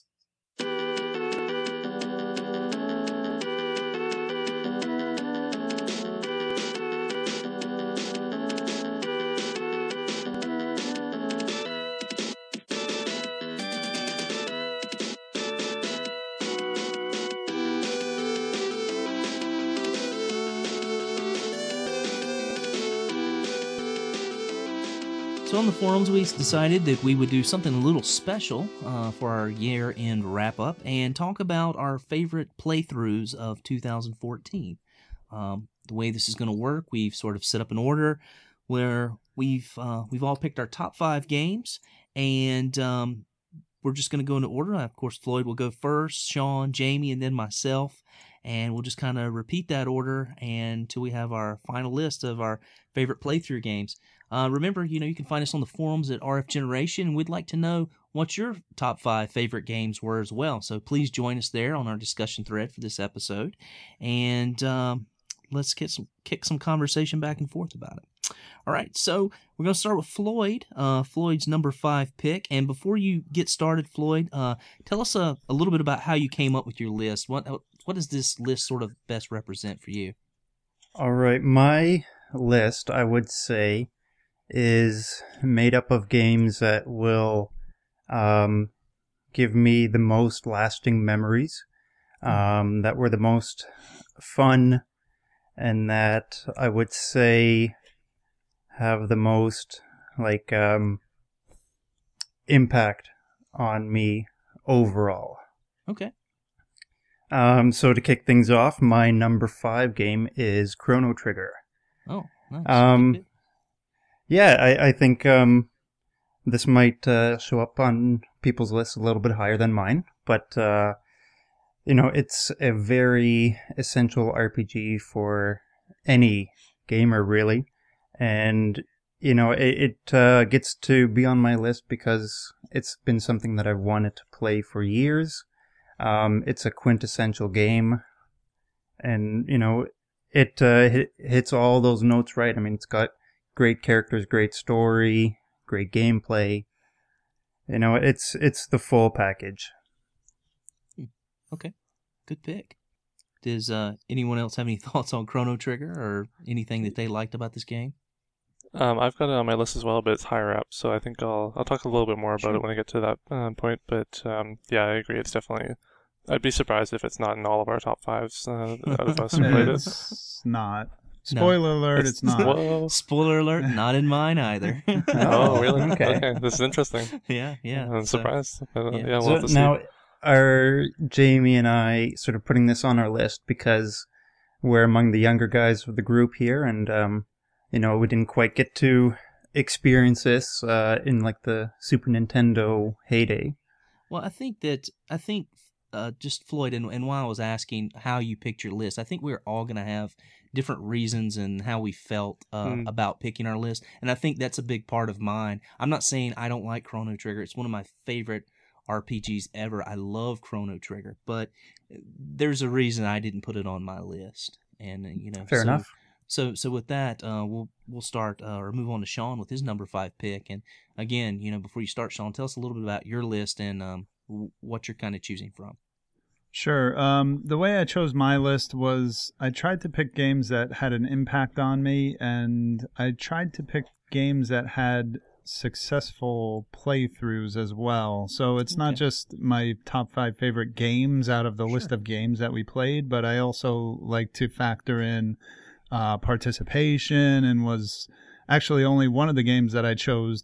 Uh, one of the games that I chose, I was actually the host, but I Hmm. you know felt when it comes up on my list you'll see i i, I felt I did a good job hosting so i kind of factored that in um and also same just real quick for chrono trigger it's the same thing for me i i only played it the first time a few years ago but i feel like you know i i love that game but i didn't I didn't revisit it for this playthrough, so I'm not just Mhm. going to list. Okay, Chrono Trigger, like Yeah. that's in my top five because of the the game itself. You know, I didn't even Right. participate in that playthrough. So, um, Yeah, anyway, that's a good way of looking at it. yeah. So without further ado, let me pull up my notes here. I know what it is, but I just want to look at my notes so I don't forget anything. so my number five game is Legend of Zelda: The Wind Waker. Okay. Oh, okay. Um, so I this game was kind of important to me because I have never played a Zelda game to completion, and this is my first one. Oh, really? Um, and I probably would not have played uh, or picked up. You know, Zelda is not a franchise that I'm into, obviously, and I thought forever that it would be one of those things that I just collect for a collector's sake and never play them, and I'll be like kind of a Zelda poser forever. but I, uh, you know, I signed up for this playthrough, ended up playing through it, and I know it's kind of a weird place to start with in the Zelda universe, but what I've learned is that you're getting most of the stuff that you would get in any Zelda game. There's common things that go through every single Zelda game. So, yeah, they have a um, lot of repeating elements. right. So, I'm really glad to have played it. I am a little bit worried about playing any other Zelda games because, from what I understand, and um, there's a podcast called Back in My Play, and they actually just did uh, an episode on the Wind Waker. Mhm. So, as an aside, it was cool to be able to listen to that and to fully enjoy it and understand it. You know, for to listen to a different group of guys talk about that game for an hour or two or whatever it was, and to uh, be with what they were talking about. But um, you know, the consensus is that this game is one of the easiest Zelda games out there, Mhm. and I would not have been able to finish it without the item duplication glitch, and um, I'm kind of apprehensive about trying another Zelda game because of that. Like I found the end of Wind Waker to be very difficult. Um, but anyway, I I really really liked my time. It was kind of a labor of love. We know the infamous Triforce chart hunt and all that stuff, the, all the padding Oh, near yeah. the end of the game. And we talked about all this in the podcast. We don't, you know, no need to rehash the whole thing. But that's that's uh, that's my number five pick. Was my first ever Zelda game that I played to completion, The Wind Waker.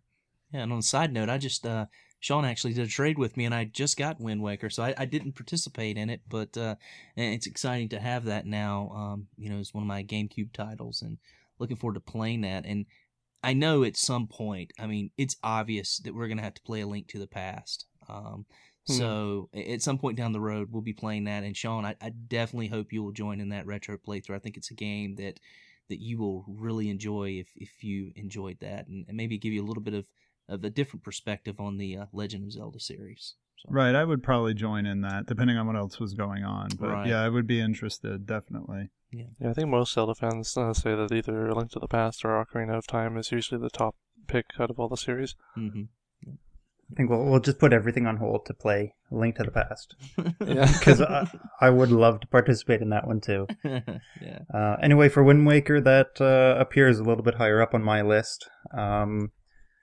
for many of the same reasons I want to say, but uh, for a few different personal ones.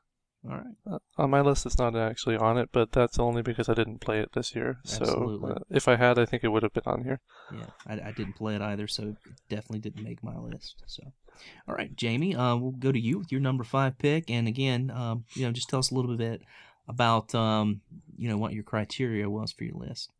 All right, so uh, my criteria actually was not exactly opposite, but uh, sort of from a different perspective than uh, uh, Sean and Floyd's, because uh, what they were saying was they wanted to go for how uh, the game left an impact and impression on them, and I was trying to avoid that myself. I wanted to uh, look at a game a little more objectively, and I have a lot of games on here that I left off my list, which normally I'm really excited about, like say The Last of Us and a few others, uh, where I would be like, "Oh, this is an awesome game," but I wanted to really step back and get out of the kind of nostalgia goggles of uh, when I was playing this and uh, look at it objectively. And so I was sort of saying, well, how does the story mesh with the gameplay, and how well does the uh, soundtrack complement things, and how good does it look graphically for the time period?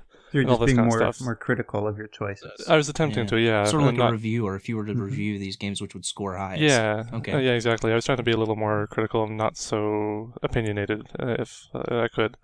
And so my number five, um, based on that, was Mischief Makers.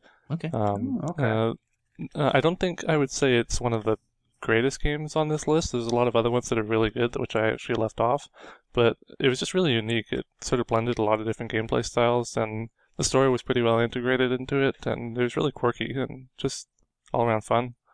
Um, I mean, you got a point where you uh, you're riding a cat uh, who can jump onto the back of a missile, and like you can grab other missiles and throw them at this boss. It's just an awesome game. Why isn't that your number one game? Cats jumping on missiles? Come on.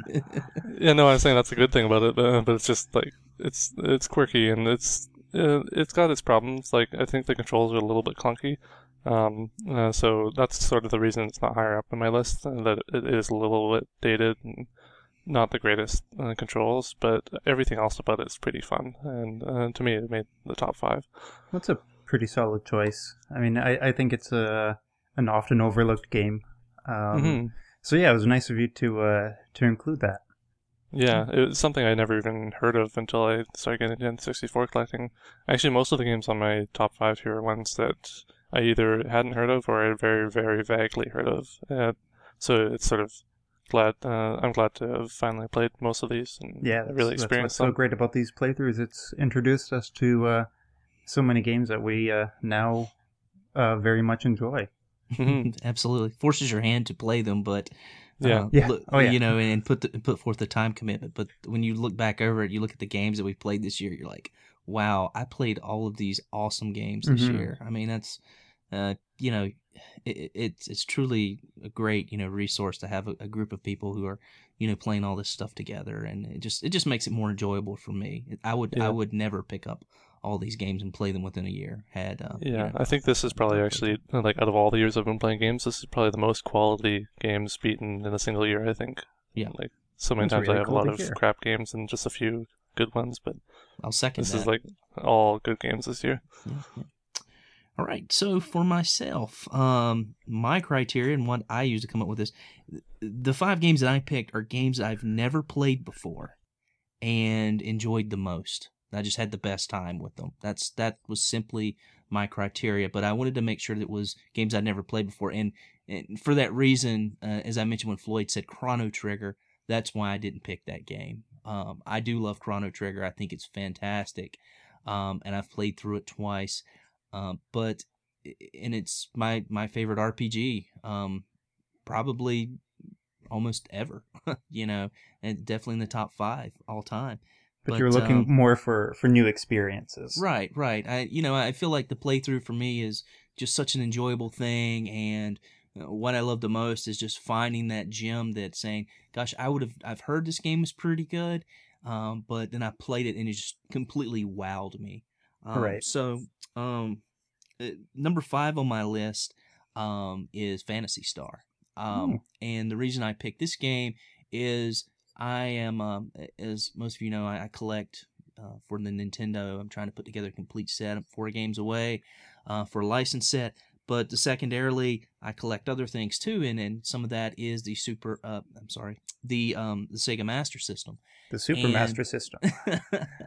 and and a big part of that is uh, for nostalgia purposes. Um, you know, kind of when I was younger, going through the stores, um, you know, you would always see these games popping up as the rival. You know, the two biggies, Nintendo and Sega, and um, you know, Sega made it through. Actually, made the Genesis, and and you know, these.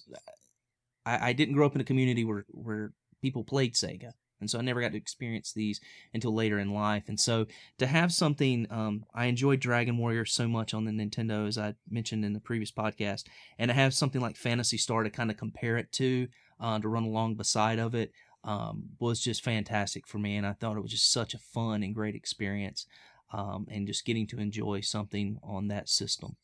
Um, was was great for me, so that's why that was my number five pick. I've got that one on my list too, but it's a little bit higher up. Oh, and we'll get to that pretty soon. Some Absolutely. RPG love going on. hmm yeah, a little I bit like of RPG love. I would actually say that uh, you know I didn't play this game, but you guys like the playthrough influenced me. That fa- like the Phantasy Star series in general is now on my radar because Yeah. of the playthrough, and I, I would like to maybe if maybe if I don't start with the first one, like play one of the more developed sequels Mhm. eventually. So Yeah, I, I've heard I some of do the other- appreciate that, even though I didn't play it with you guys.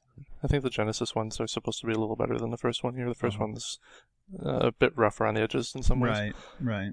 Yeah. I think, um, yeah, no, um, Genesis RPGs had never been on my radar, even though I grew up as a as a Sega kid. I Mhm. think it was me and one other guy in school. We were the two Sega kids. um, but no, that that system is just not known for for role playing games, and Right. um, yeah, I'll, I'll now definitely be keeping an eye out for uh, for those when I'm out hunting. Um, I noticed that um, uh, Phantasy Star Four is like three dollars and fifty cents on Steam right now, so Oh, really? all you PC guys can uh, go grab that up. Yeah, yeah. We've had a lot of uh, clamoring for Phantasy Star 2 as well. People wanting to revisit that. So there is definitely community wanting to play, you know, more of the Phantasy Star series. So, you know, maybe we can look into that. So, Mhm. Yeah. all right. Could do it for the anniversary of uh, the first one. Uh, do it on uh, March or something. Yeah, maybe. Maybe so. why not? Yeah. All right. So, Floyd, let's um let's go with your number 4 pick. What So you got? my number my number four was um, Sean's number five five game, which is uh, the Wind Waker. Okay. Um, I I love Zelda games for that sense of exploration, and I mean like. You, you play these games and you really do feel like a like a hero who's out there to save the princess and save the world. Um, yeah, they they all kind of get petted out in the middle. I mean, that's just sort of um, a Zelda mechanic by now, but um, no, I think uh, I loved it. I played it on the Wii U, the uh, HD remake, and it was just a blast to play. Awesome, awesome. One thing I was going to say uh, that I forgot to mention when Sean was talking about Wind Waker is I uh, I know that Sean you like all the uh, cutesy style in games, which Wind Waker is pretty good for that too, I think. But I sort of wonder how you would feel about the other games when they have not quite realistic, but more of a Western look to them uh, than uh, the Wind Waker, uh, like less cartoony, you know. So, uh, you know what? I could I could see how you would say that. Uh, you know, and, and that it, you're right about that as far as it being my taste. But the these I do like cell shaded games. But when I say I Mm-hmm. like cute stuff, it's more like from an from an like an anime style Oh, okay. perspective. Not but so much I mean, the having said look. right, and yeah, like only cartoony look is not like what I'm going for. I So do it's- like cell shaded games in general, but yeah, when I say cute, I'm more talking about like an anime cute. Hmm. Yeah, so um, then that, that's good then, because a lot of the other games are really He's talking amazing. about things with boobs. Yeah, I was Right. about to say that. Um, you're not talking about like big eyes and bright colors. You're talking about you're talking about eye candy. Anyway, my number four. Uh, uh, it's gonna surprise you guys probably, but my number four was Ico. And Oh, okay. uh, to our listeners who listen to our podcast know that I had some struggles with Ico, or if you were on the forum while we were playing it, I, you know, was very vocal about my rage with Ico, but um, you know, at the end of the day, looking back, it's one of those games that looking back on it, I'm even more uh, satisfied now having played it even than I was when we recorded the podcast about it. And um, you know, I I I think that um, unlike System Shock 2, which was kind of a false start, like I didn't even get through it. It was something that I was really excited to do and and kind of abandoned it because I couldn't handle it. Ico was kind of more of a labor of love where I wanted to see those big environments and I wanted to have that like uh, silent uh, character interaction and I wanted to have all that simplicity and design that Team Ico brings to the table. So like I was able to kind of fight my way through things like the environmental puzzles that I'm not a huge fan of to get through this, you know, kind of work of art of a game. And like I said on the podcast when we recorded about it, it's a you know I'm a, I'm a PS2 fanatic, so it's it's one of the quintessential PS2 games, and I'm happy to have crossed it off my list. And it was good, you know, you guys put on a really good playthrough of it, and I was really drawn to the game because of what was going on in the forums too. So yeah, that's that's my number four there. I agree. It's It's, on my good list too. Um, it's on my list too, a little higher up, but uh, it's there, and uh, I, I agree with everything you said about the game. Fantastic. Uh, just um, you know, just just an experience that I never thought I would have as a as a as a gamer. Uh, just the, the beauty and um, almost simplicity of the games. You know, not that they weren't difficult or um, you know the puzzle aspect wasn't very challenging, but just um, you know, it, it's just I, I don't know. There's something about it. I mean, just the beauty of it just kind of changed the way I looked at games. It's And, kind of uh, a it's kind of a magical game. Yeah. Yeah. Hmm. absolutely. I've Yeah, got great it in my choice. list of uh, yeah, it's a good choice. Uh, I, it's in my runners up, but uh, uh, it didn't quite make top five for me. Uh, just a little bit um, too repetitive on the gameplay. Okay. Otherwise, it's amazing, but yeah, uh, not quite top five material for me. That's So- fair. All right. So what was your number four, man? Uh, my number four was uh, Phantasy Star. Um, Okay. Uh, just a little bit above Rich's uh, there. Uh, this is the very first time I had played this series, and before the playthroughs came up, I I don't even know if I'd heard of the series before. Like it was so off my radar. I might have vaguely heard of it, but um, yeah, I- I'm really glad that I started on uh, the first game in the series, which is ni- always nice.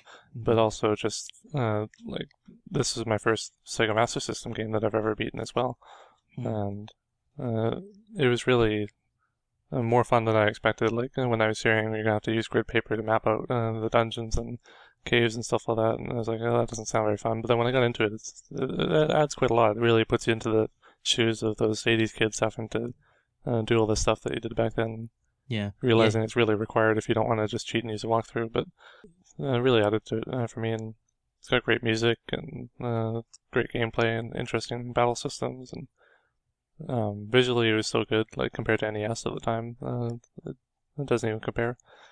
Yeah, one of the one of the best things about that game for me was playing the playthrough with you, and um, you know you were really hesitant about playing Phantasy Star, and I told you I Mhm. said, well, well, Jamie, I said if you don't want to host that month, I said I'll be happy to do it later. You said no, no, I think I'll I'll try it, and um, just the, the way you got into it and the way you started um, like doing the um, the graphs of the um, you know the uh, the caves and uh, the dungeons and things like that, and, and posting, uh, you know, your results of your, your Yeah. graphing those out.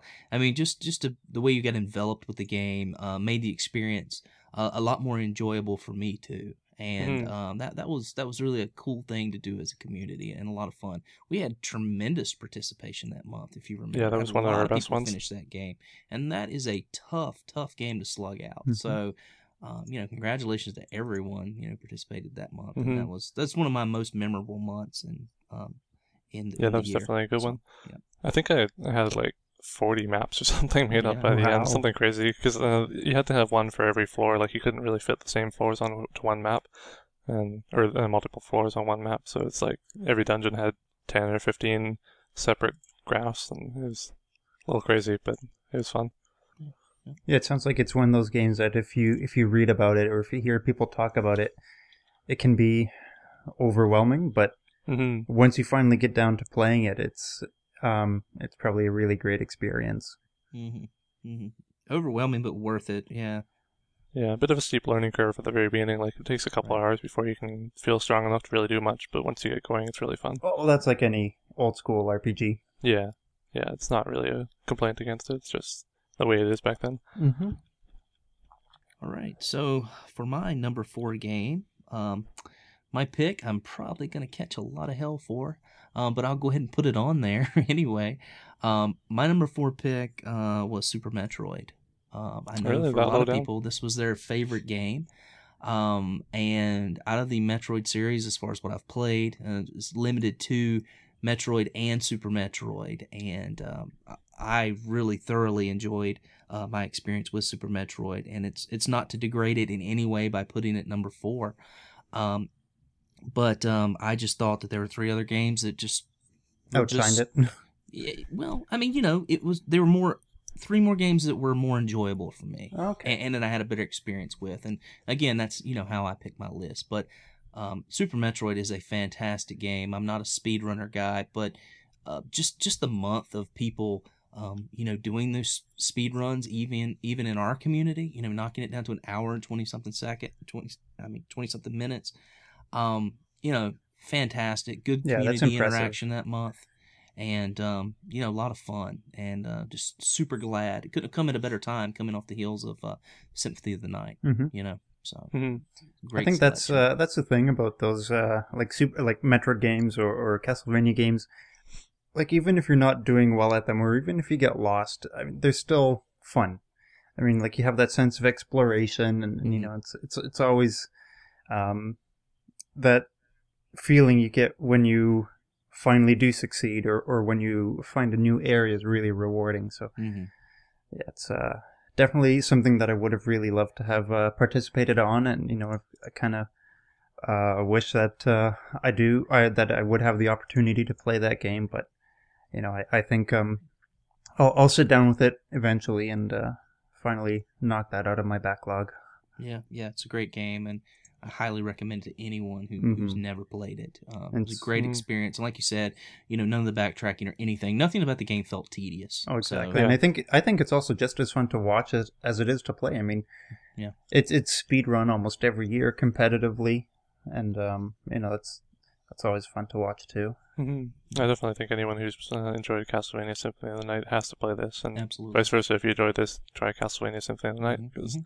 they're very similar. And that was the cool thing too. We saw it go both ways. We'd seen people on both playthroughs um, who had never played Symphony of the Night before, and people, but they had played Super Metroid, and people who hadn't played Super Metroid um, play Symphony of the Night, and both and enjoyed it both ways. I'm like, oh my gosh, what a great experience! So Yeah. it, it just, it just, it it wasn't intentional again, but it just, it, it worked out really well for us. I thought for the year. That's the magic of the playthroughs. Exactly. All right. Speaking of magic, Floyd, what was your magic number three choice? My magic number three um, was um, not quite a magical game, but uh, something that uh, I will not forget for a long time. Um, any game that has sort of like a like a post-apocalyptic I can't say that post-apocalyptic setting um, already has my attention, and something that is able to explore how people react in these, you know, unimaginable situations um, is something that I really want to check out. So that game is Fragile Dreams. Um, Yeah. Wait, Fragile Dreams was last year. That's you mean right. the last was of that last year? Yeah, that was oh no. 2013. Just say The Last of Us. Oh, this, this is under protest. Uh Oh no! Um. Okay. Uh, break the rules. Well, I I, I, I kind of uh, kind of screwed that up. That's Kind of kind of broke things here. Um.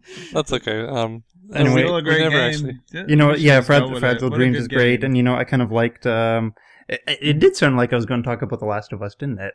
I could have sworn that's Um, where you were going with that, man. That's that's funny. um, go, Um, uh, go with it we- still. It's okay. yeah, okay. it's okay because uh, we didn't do a retrospective in 2013, so Yeah. Uh, We'll I was, I was looking pass. at our uh, But, at but we, our- will, our- we will put an asterisk beside your list. yes, okay, my You're my the- list is the- no longer official. Um, You're now the anyway, I, I think I, playthroughs.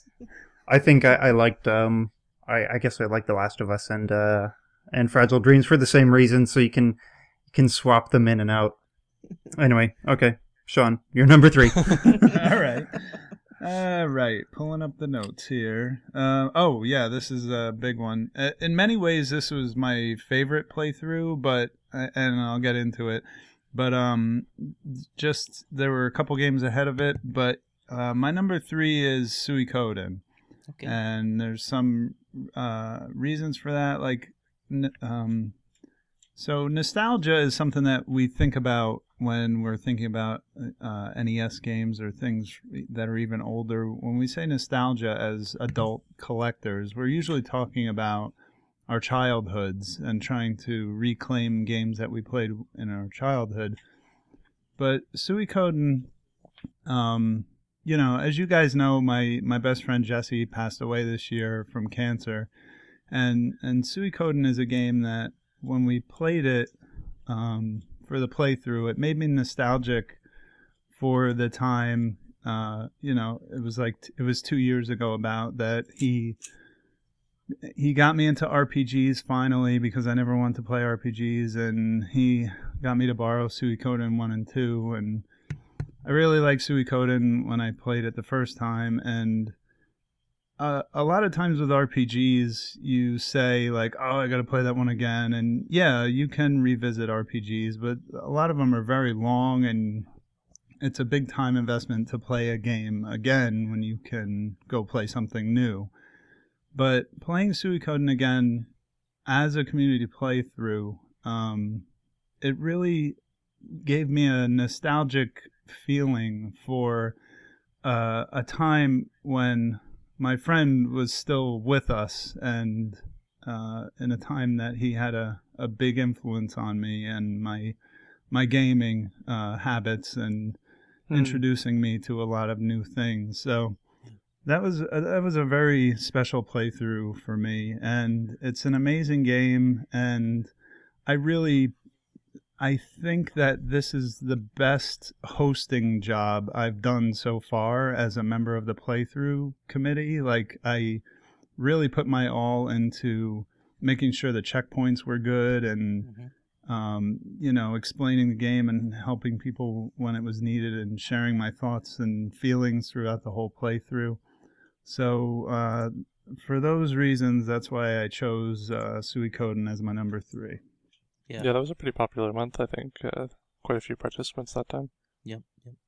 I um I do not have Suikoden on my list, but and we did mention for the sake of length of the call, we would not put on the our honorable mentions, but if they were mentioned that we would talk about those.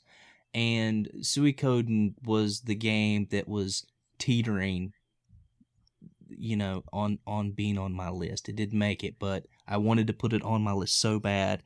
Um if if I would have gotten a pick six, this would have been on there. But I also thought the community involvement on that game was just so awesome and fascinating. Um, I hate that the involvement on number two wasn't where it would have been, and I think, quite honestly, that was such an epic month that it was hard to really build up to playing the second one and to make it as good as that playthrough was. And and Sean, I agree, you did a fantastic job in hosting that one. And checkpoints were were great. I love the story of the game and just had a blast playing it. It was, um, you know, um, my probably my second my second favorite RPG of the year behind Phantasy Star, but um, I I did really enjoy being introduced to this series that I'd heard so much about and had such a fun time during the month.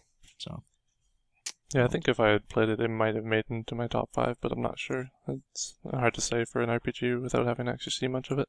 yeah, it's a great game. Um, just I would recommend it to anyone who's interested in any RPG playing. That um, you know, it's a fantastic title. So. Yeah, it sounds Yeah. like sounds like this game is really special to you, Sean. So, you know, thank you for sharing that uh, with us. And you know, it's, hmm um, uh, yeah, I'm sure that that game has a really special place in your heart. And um, you know what? Now that uh, Suikoden one and two are on PSN, nobody has an excuse to not play those games. Right. If only we could have waited it out a little longer, right? right. Yeah.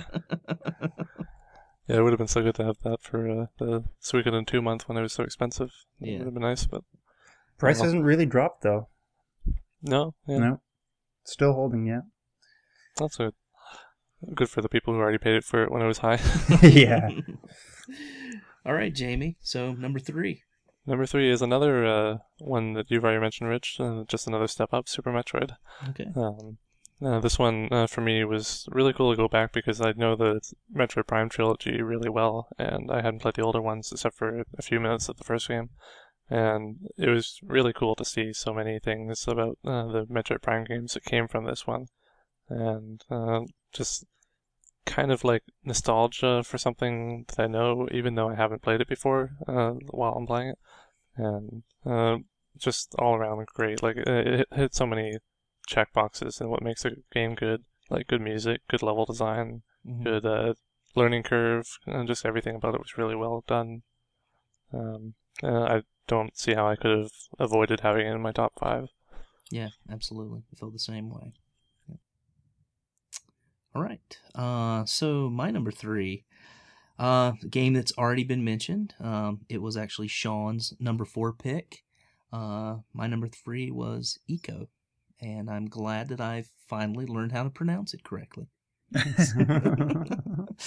Again, um, you know, just uh, to me, just just the experience of playing a Team Ico game, um, playing both Team Ico games for the first time, um, was you know enough to e- to make me say I'm I'm going out to buy a PlayStation Three because I I have to see this. I mean, it's already beautiful. I mean, I, I'm shocked at how beautiful these games are, even on the PS2. But to be able to play these games in high definition is something that I am really looking forward to um, as soon as I get my PS3. It was the first game I bought for my PS3. I've got a nice little collection going right now. Um, so I'll be ready when it gets here for Christmas. But, um, you know, um, again, I, I can't, I don't know if I can say any more about it. I think Sean put it, you know, put it really, put it really eloquently when, you know, he was saying, you know, kind of frustrating at first, the whole puzzle experience, but just something you just really grow to appreciate, um, and, you know, the beauty and fascination of the game. It's, it's really like nothing you've ever played before. And, uh, I think, that uh, this game and Shadow of the Colossus are going to be games that are going to be um, special for me for the rest of my life. You know, and Mm. and uh, just every time I hear something about um, the, uh, the Last Guardian coming out, um, um, I you know I just I just I get so excited. I'm like, Yeah, you damn, kinda I'm going to perk buy a new up, right? system. What's that? You kind of perk up when uh, when you hear the last Guardian mentioned. Mhm. I do, I But do. it's- I- Oh, Fumito Ueda is such a tease, though. I mean, like he gives you such vague answers. I'm like, is is this is this true or is he just being that artist? Is this that you know that despicable side of an artist coming out in Mhm. him, where he just likes to just mess with people? Mhm. You know, um, you know, it, you know, is this real or is he just pulling the old Andy Kaufman on me? You know, so uh, you know, I, but uh, yeah, that's that's my number three. So You're glad you were there? absolutely, Yeah. Yeah, maybe not that song. Maybe that's. but uh, all Oh, right, suddenly Floyd. your uh, game t- dropped off the top five. We're uh, we're getting down to the nitty gritty here. So Floyd, what's your number two pick? My number two is a real heavy hitter. Okay, No pun intended. It is Shadow of the Colossus. okay, Um, it's this is a phenomenal game. Um, you know, like that sense of exploration and sense of wonder and just no pun intended. Sense of wonder. yeah, Sense of wander. Wander, yeah.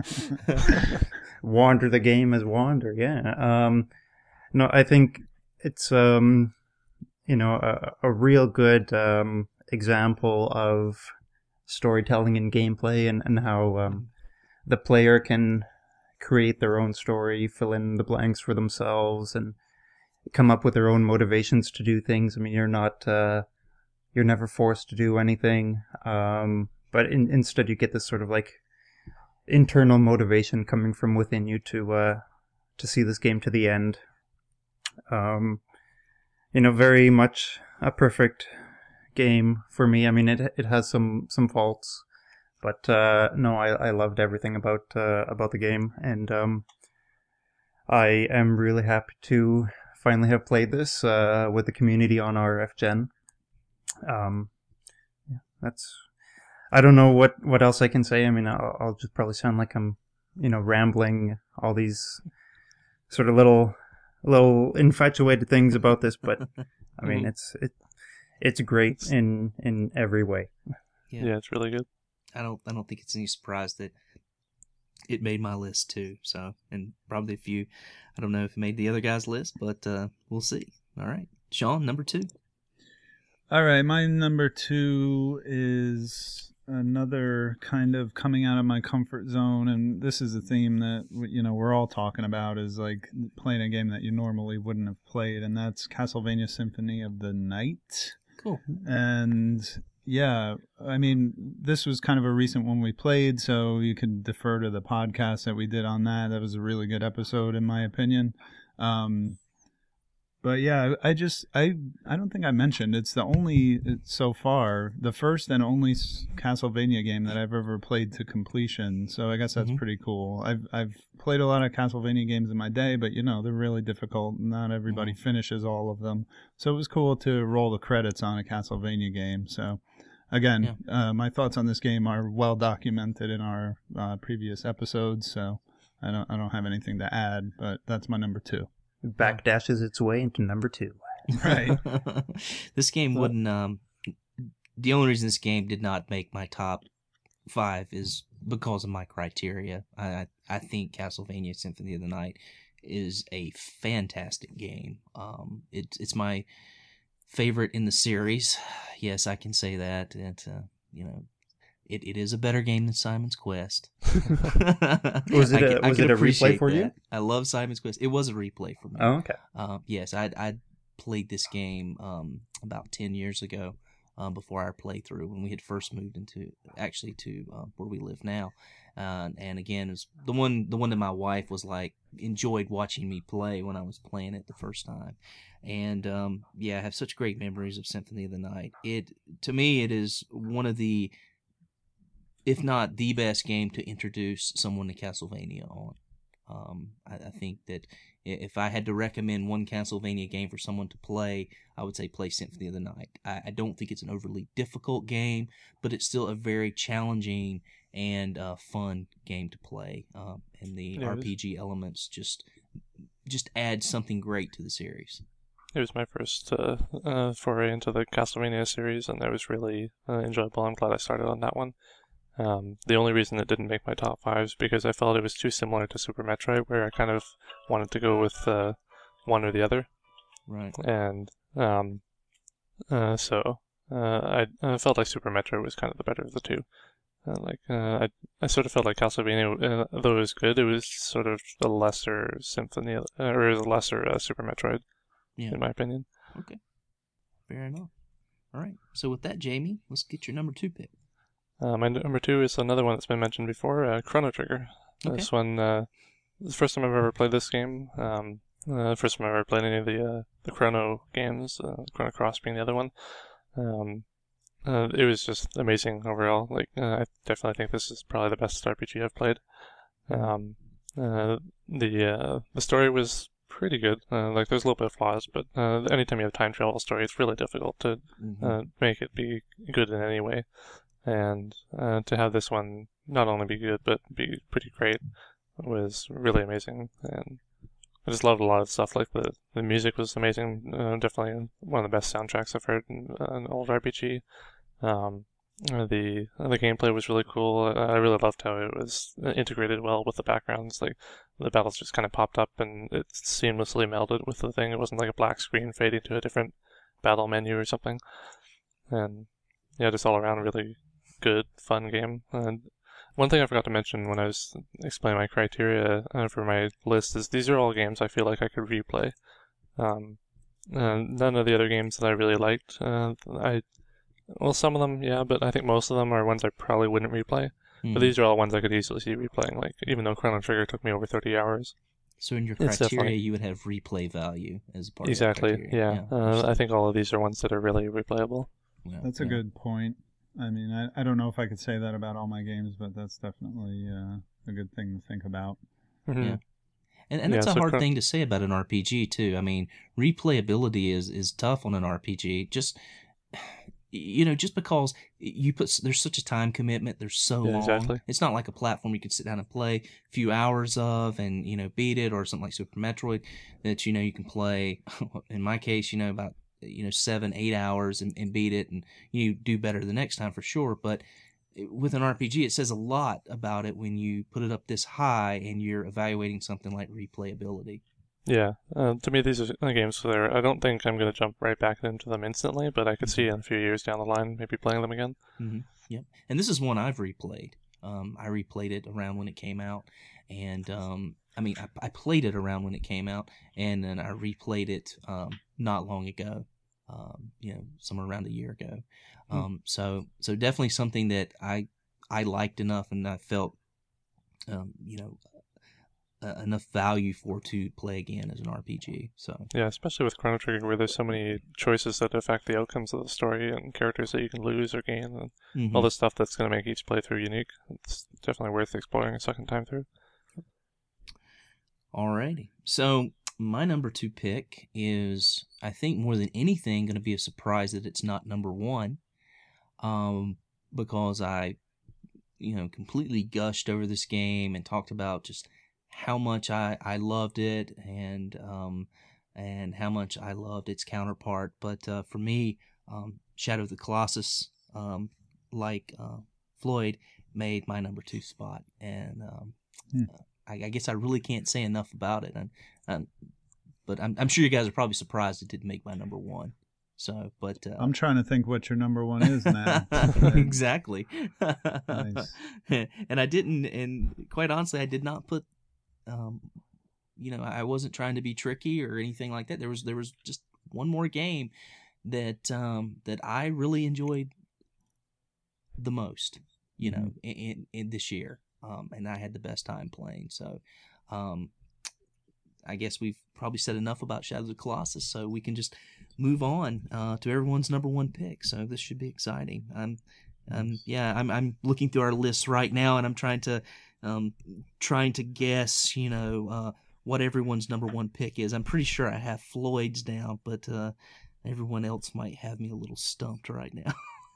Okay, i- i- if um if you think you can guess what mine is, um, go ahead.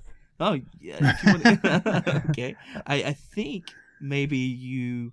Um, I, I know your thoughts on this game. I know you liked Ico more than you did Shadow of the Colossus, so that would be my guess for your number one pick. And you are right. Okay, great. Um, Ico, yeah, was indeed my favorite game for the year. Um, I mean, it's such a magical experience, and we've already talked about what we think makes a perfect game um, on the show today, and um, you know, I thought when when I was making this list, I thought like my number one game has to be something that is definitely something that anybody can play and anybody would appreciate and anybody would walk away feeling fulfilled after having played it.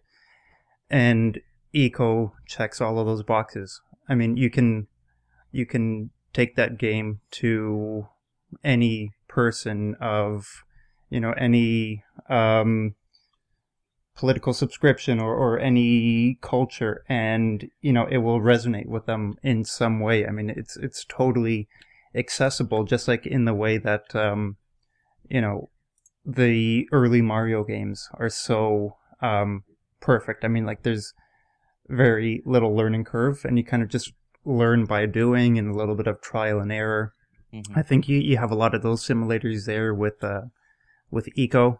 Um, for me, it was just such a such a magical experience. Kind of just everything hit that um, you know moment of harmony with uh, gameplay and visuals and music. Um, and yeah, I mean it it, uh, it was so perfect for me. Everything was I was so invested in in seeing the story of Ico and Yorda all the way through to the end. Um, you know, like their their bond that uh, transcends language and transcends time and space. Even was uh, was something so magical and so special, Yeah. and um, you know, it's something that I do want to go replay. Like as soon as I finished playing, I said I want to play this again um, for various reasons. You know, just to re-experience it, um, to unlock the English subtitles for for Yorda and the Queen in English because they they have their own sort of gibberish language. Uh, to finally understand what what an they're saying, right? Um, you know, to to uncover more of this uh, world that is is so captivating and entrancing and magical and yeah, it's this is a, a real special game for me. I- I'm I'm really really happy to have played it. Cool. I, I don't think I knew that uh, the English uh, option was an unlockable. I, I don't remember if we uh, brought that up in the actual podcast yeah. about it. Yeah, it- it Yeah. I didn't know You- that either. You have to uh, beat the game and then um, go select that sa- save file that has the beaten game, and you'll start back at the beginning, but you'll have English subtitles for for Yorda Huh. and the Queen. Cool, Hmm. cool. And, I, I I agree with you, Floyd. As as far as like being a more universal game, I, I feel like Ico is more universal than Shadow of the Colossus. I know that you know some some people who game may not enjoy. Um, and I know I said this during the podcast. I would, if I had to choose one to to say, okay, play this one first. I would say Shadow of the Colossus would be the game I would say Well, because it's more like video gamey game, right? Absolutely. But at the same time, I think with something like Ico, it's more, um, it's a little friendlier to, Mhm. to pass on to someone else because there's not there's not the violent aspect of it like you have on Shadow of the Colossus. The story is more of like a love story, so it's a little more. Uh, a little more developed than what you get in Shadow of the Colossus, where you don't know what the story is, Right. and so so I I really I mean I agree with that point, and you know I, I think you make a make a good point about the distinction between the two games. And I think um, I, I mean, Shadow of the Colossus could have been my number one. Mm-hmm. Um, like I guess Ico and and Shadow are like they're interchangeable. Yeah, um, yeah. but I think like with uh with Shadow, you have um sort of that you know clunky control system that you have to master if you want to beat the game. But with Mhm. Ico, it's just you grab the controller and like off you go. You're you're you're ready to play. All right, cool. All right, so moving on to Sean. Sean had Ico at number four, but let's see what he's got for number one. My number one game of all time is Sin and Punishment Star Successor on the Nintendo Wii. The end. That's it. you know, I, I wasn't even thinking that someone would pick something for this month, but Yeah, uh, no, I'm. that's awesome. I'm that's had that much. Are, Yeah. are, you- are you? No, I'm totally kidding. hey, you know. I thought you might have been, but I wasn't totally sure. no, I, I I thought that was your pick, man.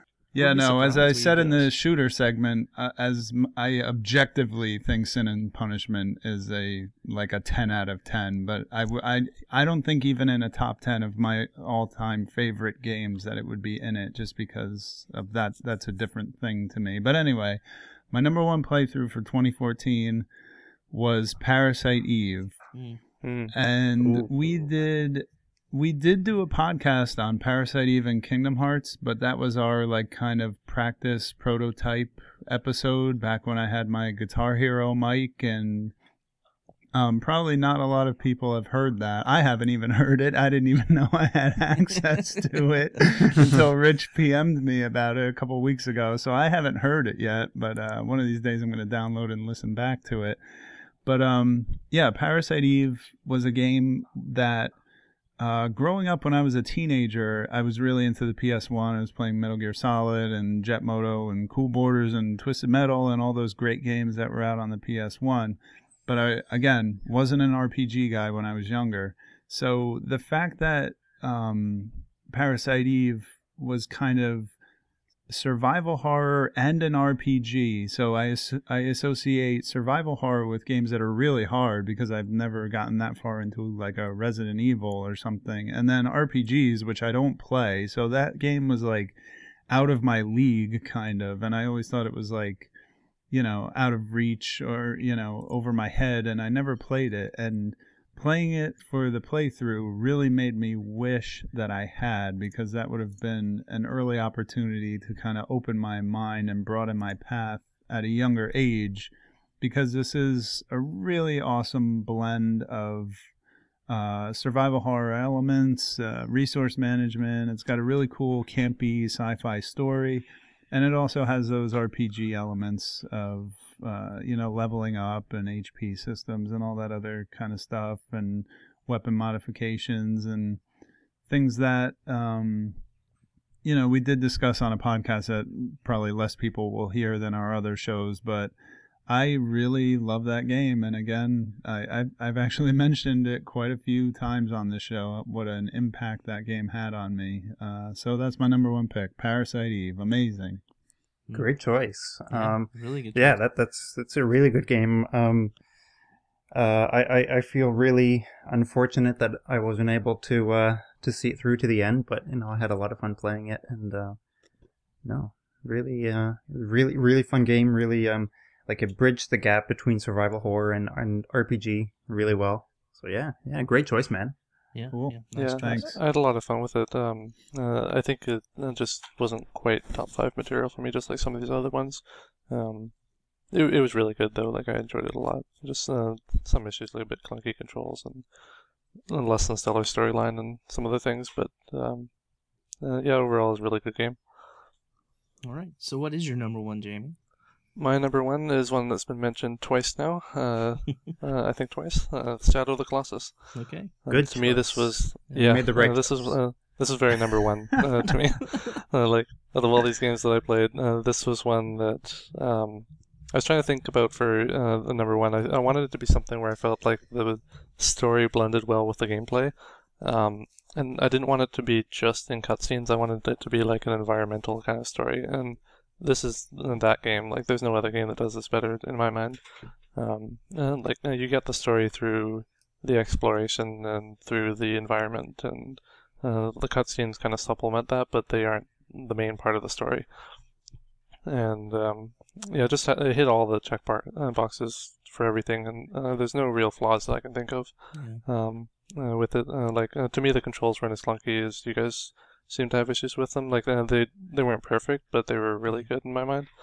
I didn't have a And- problem with the controls after I, I learned the controls. Yeah. Yeah, Yeah, once once you- you get once you got the them, hang of them. not too bad. I thought they were yeah. better in Shadow than they were in Ico. I That's what I thought too. Yeah, and uh, so that's why it's higher up for me.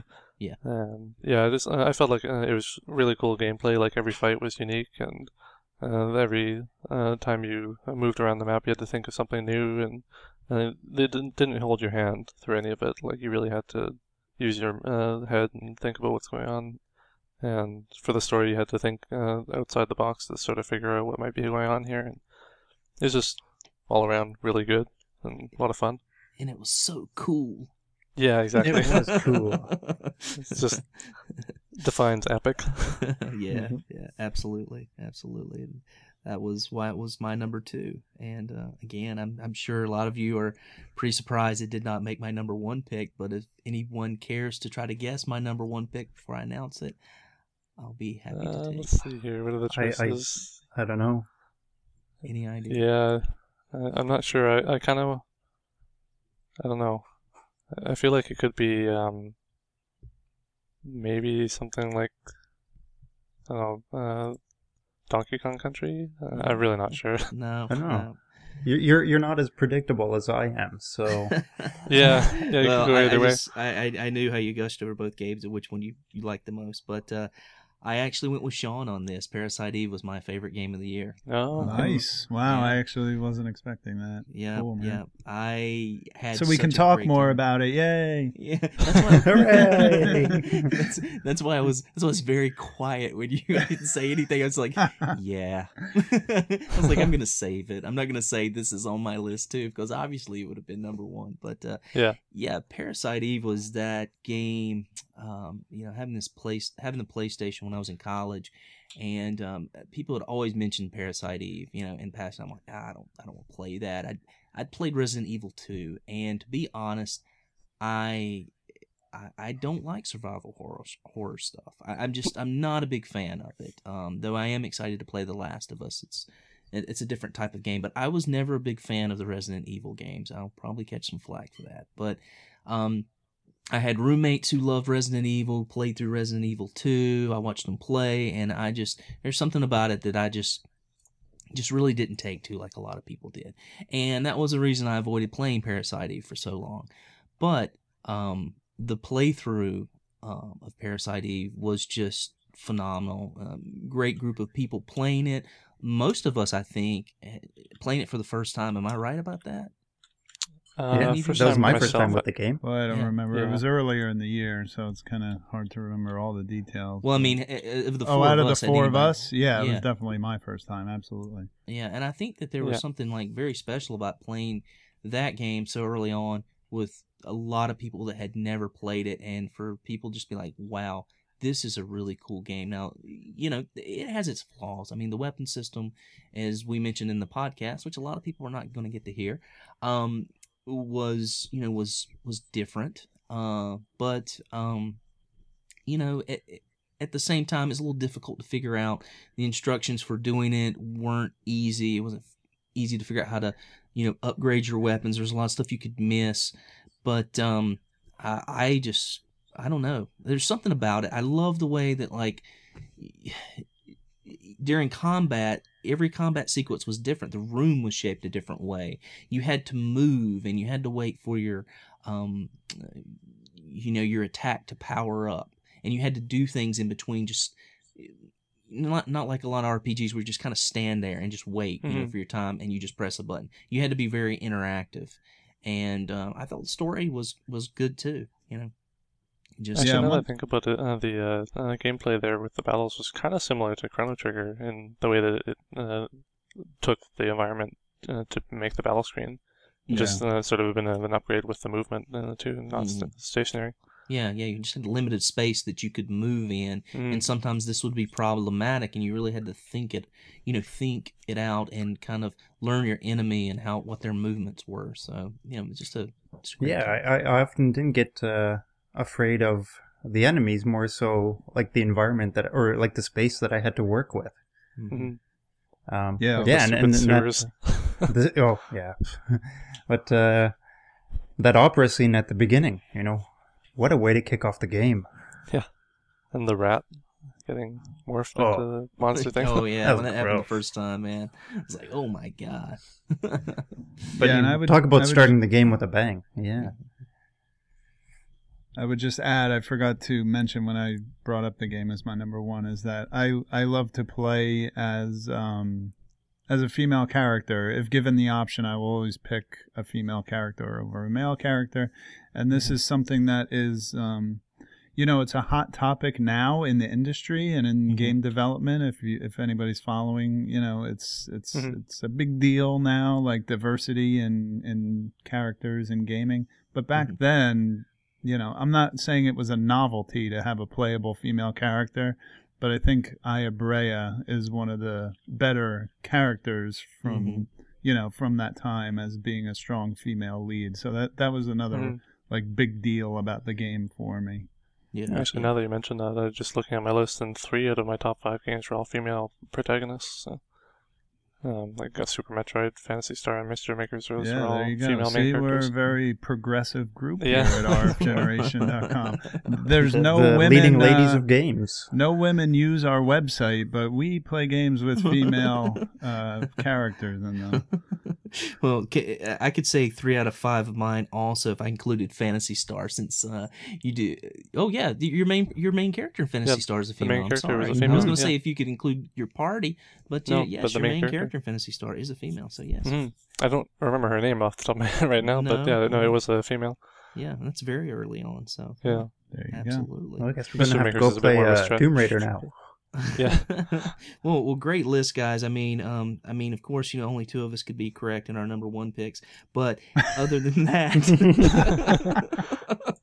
other than that, I think, uh, you know, great. You know, everyone had a really cool list. Some some nice little surprises in there, including uh, someone picking a game from 2013. Um, but uh, but yeah, um, I, I did want to kind of talk about a little bit. I know we weren't going to do honorable mentions, but I did tell everyone before the call. I was like, let's maybe talk about our least favorite. I don't want to say Mhm. worst, but maybe our least favorite or most disappointing game of 2014. It could be your worst, but you know, um, just something that you just really didn't care for that, um, or, or maybe you had high expectations for that just did not, um, you know, accomplish that goal of impressing you. All right, Floyd, let's start off with you. Well, my um, biggest disappointment of the year was a game that I really wanted to like, and I didn't hype it up in my mind to be um, more than it really was. But uh, it just it just didn't gel with me, and that game is Kingdom Hearts. Okay. Um, Oh wow. Okay. like I guess I guess it just wasn't made for me. Um I mean there were a lot of things that I liked about it as well. Um but it just wasn't uh, as Bill would say wasn't my jam. Um just um despite, you know, all the effort and, you know, trying to get into it and trying to like it, just I couldn't. I couldn't.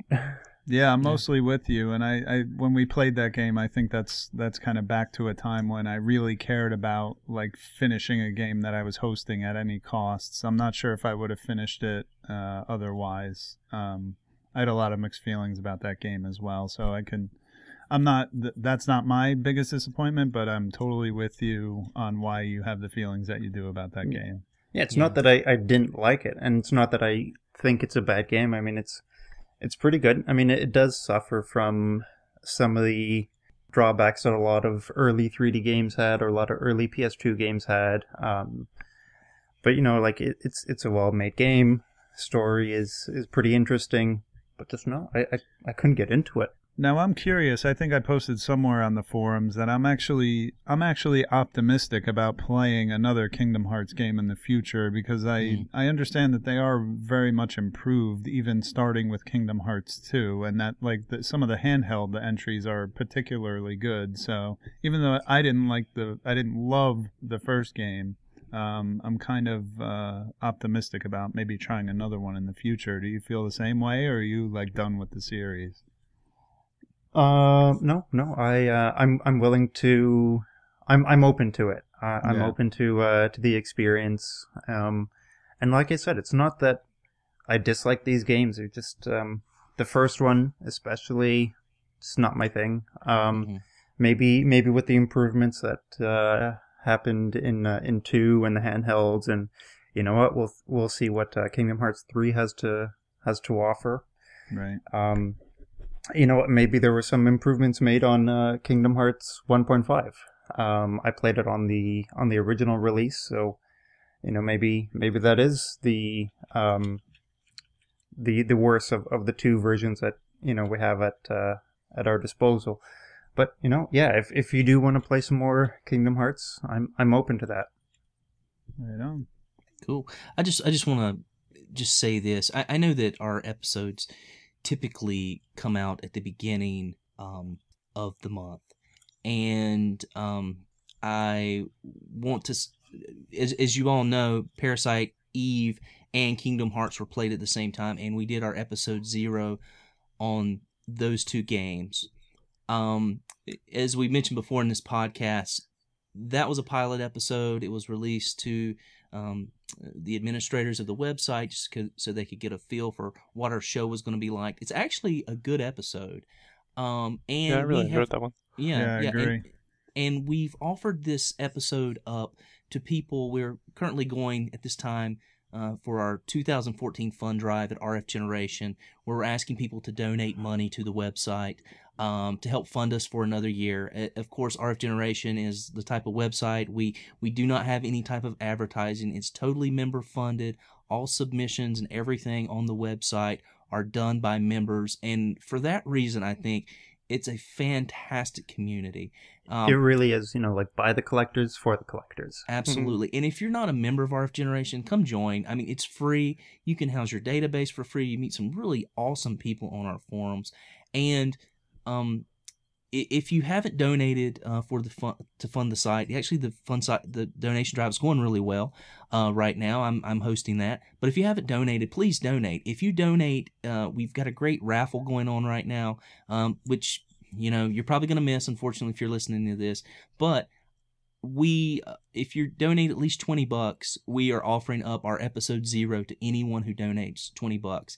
And I don't know about you guys, but I kind of feel like since people are probably going to hear this at the beginning of the year, um, if anyone donates 20 bucks during the month of January, um, just let us know. And I feel like because this is going to be um, broadcast after Mhm. um, the donation drive's over, if you donate 20 bucks to the website, we'll send you a copy of episode zero if you would like it. So just um, just make sure you get in touch with us. We'll just kind of add that on as sort of a caveat uh, just for the month of January if you'd like to listen to it because I think it's a it's a really good episode. It's eh, it's a little raw, you know. It's us. Um, you pretty getting shaky, together- yeah. getting together kinda- for the first time. But I, I think there's some you know really good analysis of both games. You know, yeah, it's kind of it's kind of fun to uh, go back and, and you know see how how nervous and inexperienced we were and, you know now that uh, now that we have taken off the training wheels all right and it's a, it's a lot better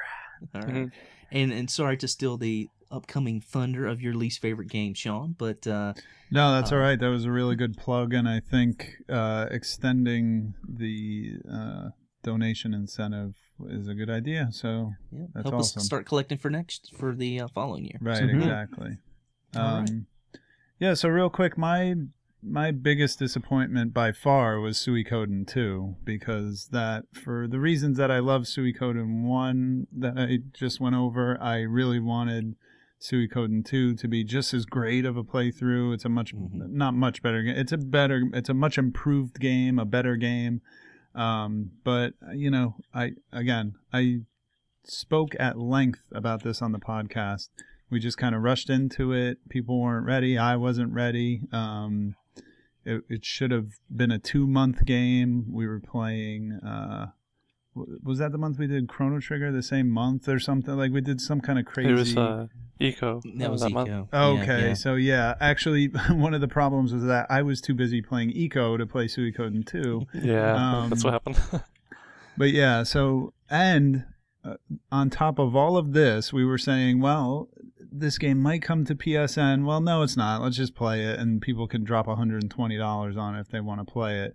So now we find out this week that Suikoden 2 is now out on the PlayStation Network. So, you know, that's my biggest disappointment is that this game, you know, we could have given it a really good treatment, and you know, it's gone now. You know. So that's it's sad to me, but I uh, to anybody listening, we already said you know when I had uh, Sir Psycho on the show and we did our short segment on it. Uh, go play this game. It's ten bucks now. You have no excuse. Go get it. if you have a PlayStation Three or a Vita, play it. Play it now. Yeah. So you so your um disappointment wasn't in the game itself, but more in the the actual playthrough for the month. It's like the almost lack of community involvement. Right. No, absolutely. And it's not the community's fault. It's the it's it was just um uh circumstances. Exactly. Poor timing and the circumstances of it. Uh Yeah. that's that's why it was disappointing. I, I, I didn't play any games that I hated for the for the playthrough this year, so I don't really have anything to come at from that angle. So that's why I went with Suikoden. Suikoden two. Yeah. yeah. Okay. All right, Jamie. Yeah, for uh, for me, I think I kind of agree with uh, Sean there. There wasn't anything this year that I felt like I outright hated. Um, that's why I have mine labeled as least favorite because it's just not as good as the other ones, uh, in my opinion. And I had to go with System Shock 2 for that. Mhm. Um, I really wanted to like this game because when I first started playing it, I was like, this is pretty cool. Uh, but the more I played it, the less I got interested in it. And this ended up being the only game out of the ones I started for playthroughs that I actually just kind of gave up on. I dropped it. You're Um, not alone. yeah, I'm sure And I'm you know not. what? That was probably that was my other big disappointment. But I feel that the playthrough and the podcast segment that we did, like we salvaged something pretty good, I think. So Hmm. I was. See, I haven't listened to the uh, podcast yet because I wasn't sure if I was going to. well, Shame. yeah, I know. I was worried about spoilers, and I I hadn't finished the game, so I thought maybe in case I go back to it, I don't want to Oh, spoil the ending or anything like. Yeah, so that's my excuse. But I think um, it's just yeah, like Sean and I. Um, I don't think we quit because we didn't like the game. I think Sure. I think just the game got the better of us. I mean, it was you know we went in over our heads, bit off Mm. more than we can chew. It was really difficult. It is a it is a super tough game. Um, yep. And but it definitely when you play um, System Shock 2 and y- y- you have um, the Bioshock series in mind, you can you can see a really um, nice evolution in uh, in terms of um, like a franchise and gameplay and storytelling, and you know like that I really enjoyed. Yes, sir. right. All right. Right. All right. So for And, uh, me, um, my least favorite or most disappointing, there were. I had to choose between two because there was one that I completely mailed in, and probably most people know what that is. Um, So what what are you, what are your two contenders Uh, for your least? no, I, I'm I'm just gonna I'm just gonna put my uh my most disappointing out there. okay. Um, but but I well, I, gonna- I won't I won't I talk guess? about it in length. But I, but I'll say that Beyond Oasis was the game that I mailed in. Uh, But, yeah, but it I was wasn't gonna the guess that. game. Yeah, but it wasn't the game I was most disappointed in. Uh, I think the most disappointing game for me, and uh, ooh, it's on someone's top five list, was uh, Mischief Makers. Uh, Oh, interesting. got some contention now. I'm I'm not I- I'm not an N64 guy. Hmm. It's probably my least favorite system of, of all the systems, and it's just I I went PlayStation at that point and just really never looked back. Um, though I have picked up some of the you know the later um, Nintendo systems. Um, I just found that for me, it- was one of those games where everybody had like really hyped up, and they said it was oh, it's going to be a lot of fun, and but I could not get the the controls with it. I could not get the controls, all the bouncy. I, I'd said that at one point. It's such a bouncy game. That's how I described it at one point. It's so bouncy. I I could not get into that. Uh, the sprite work was cool. Um, it it was a pretty game, but I could never get the controls right after just trying so many times and, and really trying and, and making Yeah. a huge effort at the beginning of the year to, to do that. And um, to me, that was just um, just just really disappointing play for me. Well, that's like the I thing said, about your my uh, top five there, uh, it was uh, pretty clunky controls, and that's the only reason it is on the lower end of my top Yeah. five. Yeah. Um, but uh, I thought it was it was quirky. It was kind of fun and something different. Mhm. Um, but it is very niche, and Yeah. it's not for everyone. Right, right. Yeah, I'm not. I'm not saying it was a bad game at all. Um, Mm. I'm just saying it was um, probably the one that was hyped up the most for me. And yeah, there was, a lot of hype. and, and it was the the most disappointing. I felt like um, I'd mentioned Beyond Oasis. I I just kind of ran into that as being like a Zelda like game, so there was a little hype behind that. But overall, once I you know playing it, I didn't. I wasn't like overly disappointed in it, though. I I, I couldn't you know beat it um, Mhm. because the hype wasn't as extreme. yeah, between the besides the. Zelda comparison, there there wasn't really anyone who had heard of that game. Really, it seemed to be a bit of uh, out of left field kind of thing. And, and let me just say, this, that, that was the worst comparison ever. That is not like a Zelda game. Gosh. All right, I'm done. Got it out of Uh, your system.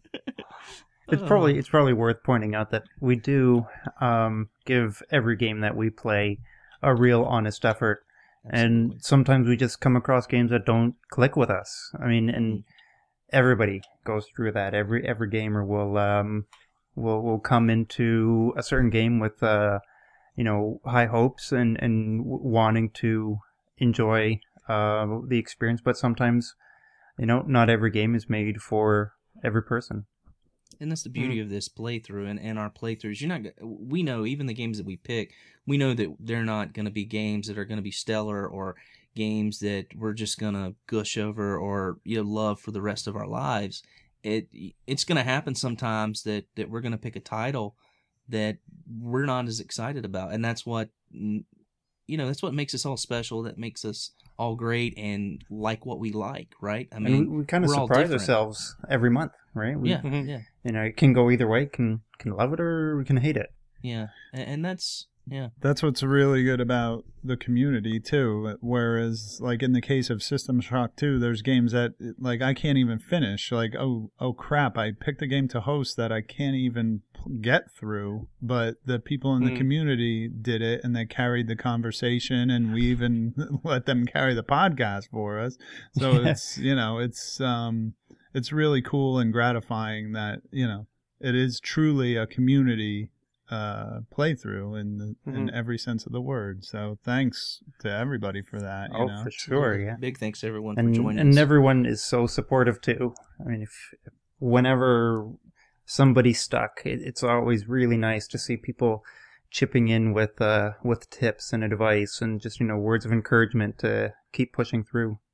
Mhm. Yep. Yeah. And um, before we uh, cut off here, I don't want to drag it out too much longer. I know we said we weren't going to do runners up, but is it okay if I mention a couple? Sure, go right ahead. We're we've kind of kept the uh, overall length of this segment down, actually quite a lot lower than I was expecting. I could have seen us going like two hours or something. Um, but uh, I really want to mention uh, The Last of Us and Dear Esther, both as uh, major honorable mentions for me. Um, Okay. I think uh, Floyd would probably agree on The Last of Us. I'm not sure about Dear Esther, um, but um, yeah, both of them had really great stories, and I felt like they had a lot of lot to offer. Uh, it's just as a whole package, they didn't really follow through. Um, like Dear Esther was a uh, great story, but no gameplay, and Mhm. so it barely counts as a game. And then The Last of Us, uh, it had okay gameplay, but it just didn't really meld well with the story. Uh, like it was kind of you're in a movie and then suddenly you're in a game and it's back and forth, and it didn't feel like it really meshed well, at least in my opinion. And so that's why I had them as runner-ups. But yeah, and both of them were ones that I ran through really quickly Hmm. uh, when I first played them, and I was so excited about them. But Yeah, well, all, all of those four PC indies were, were really great, ga- great games. Um, probably not, you know, great enough to make it into a top five list. Mhm. Um, I mean, they're all they're all really good for, for their own reasons. Um, you know, it's also probably because a lot of us liked Ico as well. Um, it's probably worth discussing Lost in Shadow, which is just sort of like the the failed attempt at recreating Ico almost. Mhm. Um, it's Yeah. just like Ico that happens in the background. Um, once again, not a game that's bad, but just uh, you know, not it, it's it's, great. it, it's it's a really well made game. Just once again, not for everybody. You know what, uh, Floyd? I wanted to ask you just real quick while we're talking about games that really didn't set the world on fire in the forums. Would you recommend that uh, people play Muramasa? Because I've always had that on my like Mhm. backlog to play, and I have it Yeah. on both Wii and Vita. So I, I, you know, I didn't participate in that playthrough. Should I play it or like yes or no? Play it. Um, I'm gonna say yes. Okay, I'm that's I'm, all I'm, I I'm need to gonna know. say um, it's. It, no, I was just curious your thoughts on that because there was like no feedback and no action on that game. You know what I mean? Yeah, Well- it was a really dead month. You Yeah. see, Yeah. Yeah, yeah, that was a really dead month. Um, and if you if you do beat Muramasa, you're not gonna remember it forever and ever. But um, I think while you're playing it, you're gonna have a lot of fun. Um, and it's it's by the developers of Odin Sphere, so you know you're getting something Yeah. good. right. Um, it, it incorporates a little bit of uh, Metroidvania in there, and like there's a lot of backtracking. Um, visually, the game is stunning. I mean, like you could take a screenshot and hang that up on your wall as as a piece of art. Mm-hmm. Um, a lot of quirky dialogue, and like it's it's also really Japanese, so you'll appreciate that. Yes, I will. Um, yeah, yeah, we will. Um, yeah, it, it's it's fun. Don't go in with uh, super high expectations, but just like the story is pretty forgettable. The gameplay is just button mashing, but it's you know you can if you want to play for twenty minutes, half an hour, you can do that and just drop out for a little while and come back to it a week later, a month later, whatever. Mhm. It's worth it's worth picking up for sure. cool. I'll probably check it out, man. Thank you. It was No one of those games that took me a while to to track down, and when we decided to do a playthrough, um, I, I was so um, engrossed in trying to finish Beyond Oasis that which which I wasn't able to do that that I was not able to play Muramasa and it was it's one of the games that I really wanted to play um, but uh, I I was not able to and um, I, I definitely hope that we're looking at some point and maybe doing Odin Sphere. Oh, I would um, love that. at some point. So um, I, I would love to do that at some point. And uh, I think I would Yeah, just it's fun. recommend the the Vita version, um, just because you can you can stop the game at any time. Because sometimes the game won't hold your attention from uh, save point to save point, and if you just want to stop somewhere in the middle, I know that's that's what's so beautiful about the Vita. Yep. All right, guys. Well, if no one has anything else, um, again, I just want to thank our um, both our listeners and our participants for such a, a wonderful 2014. Um, I think we're we're really excited about 2015 and what's coming up to play. Um, we've got some some really cool games coming up um, in January, which we'll already have announced. We'll be playing uh, on the retro side. We'll be playing Kid Icarus on the Nintendo. I will be hosting that, and on the modern side, we'll be playing 50 Cent Blood on the Sand, uh, released on the PS3 and Xbox 360, and um, Sean will be hosting that game for us. Yeah, I already a- started playing it. It's really good. Um, if you can grab a buddy uh, and get him or her to get a copy of the game because it's kind of designed for co-op and unfortunately not couch co-op. So Yeah, find somebody to play with online. Uh, but it's a really really good game. yeah, It's yeah. so weird because uh, I always see games like that based on celebrities and stuff, and you, you never expect those to be good games. Like you look at them Mm-hmm. and, uh, on the shelf, you you wouldn't think that's going to be an amazing game.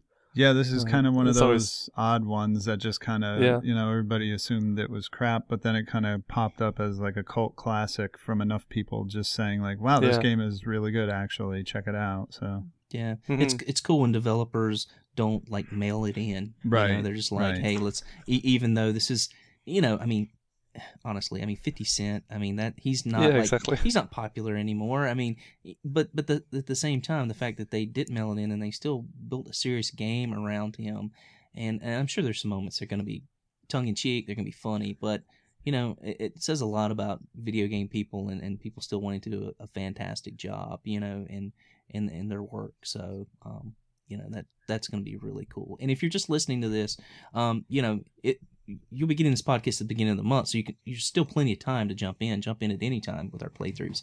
You don't have to start on the first day. Yeah. But um, Mhm.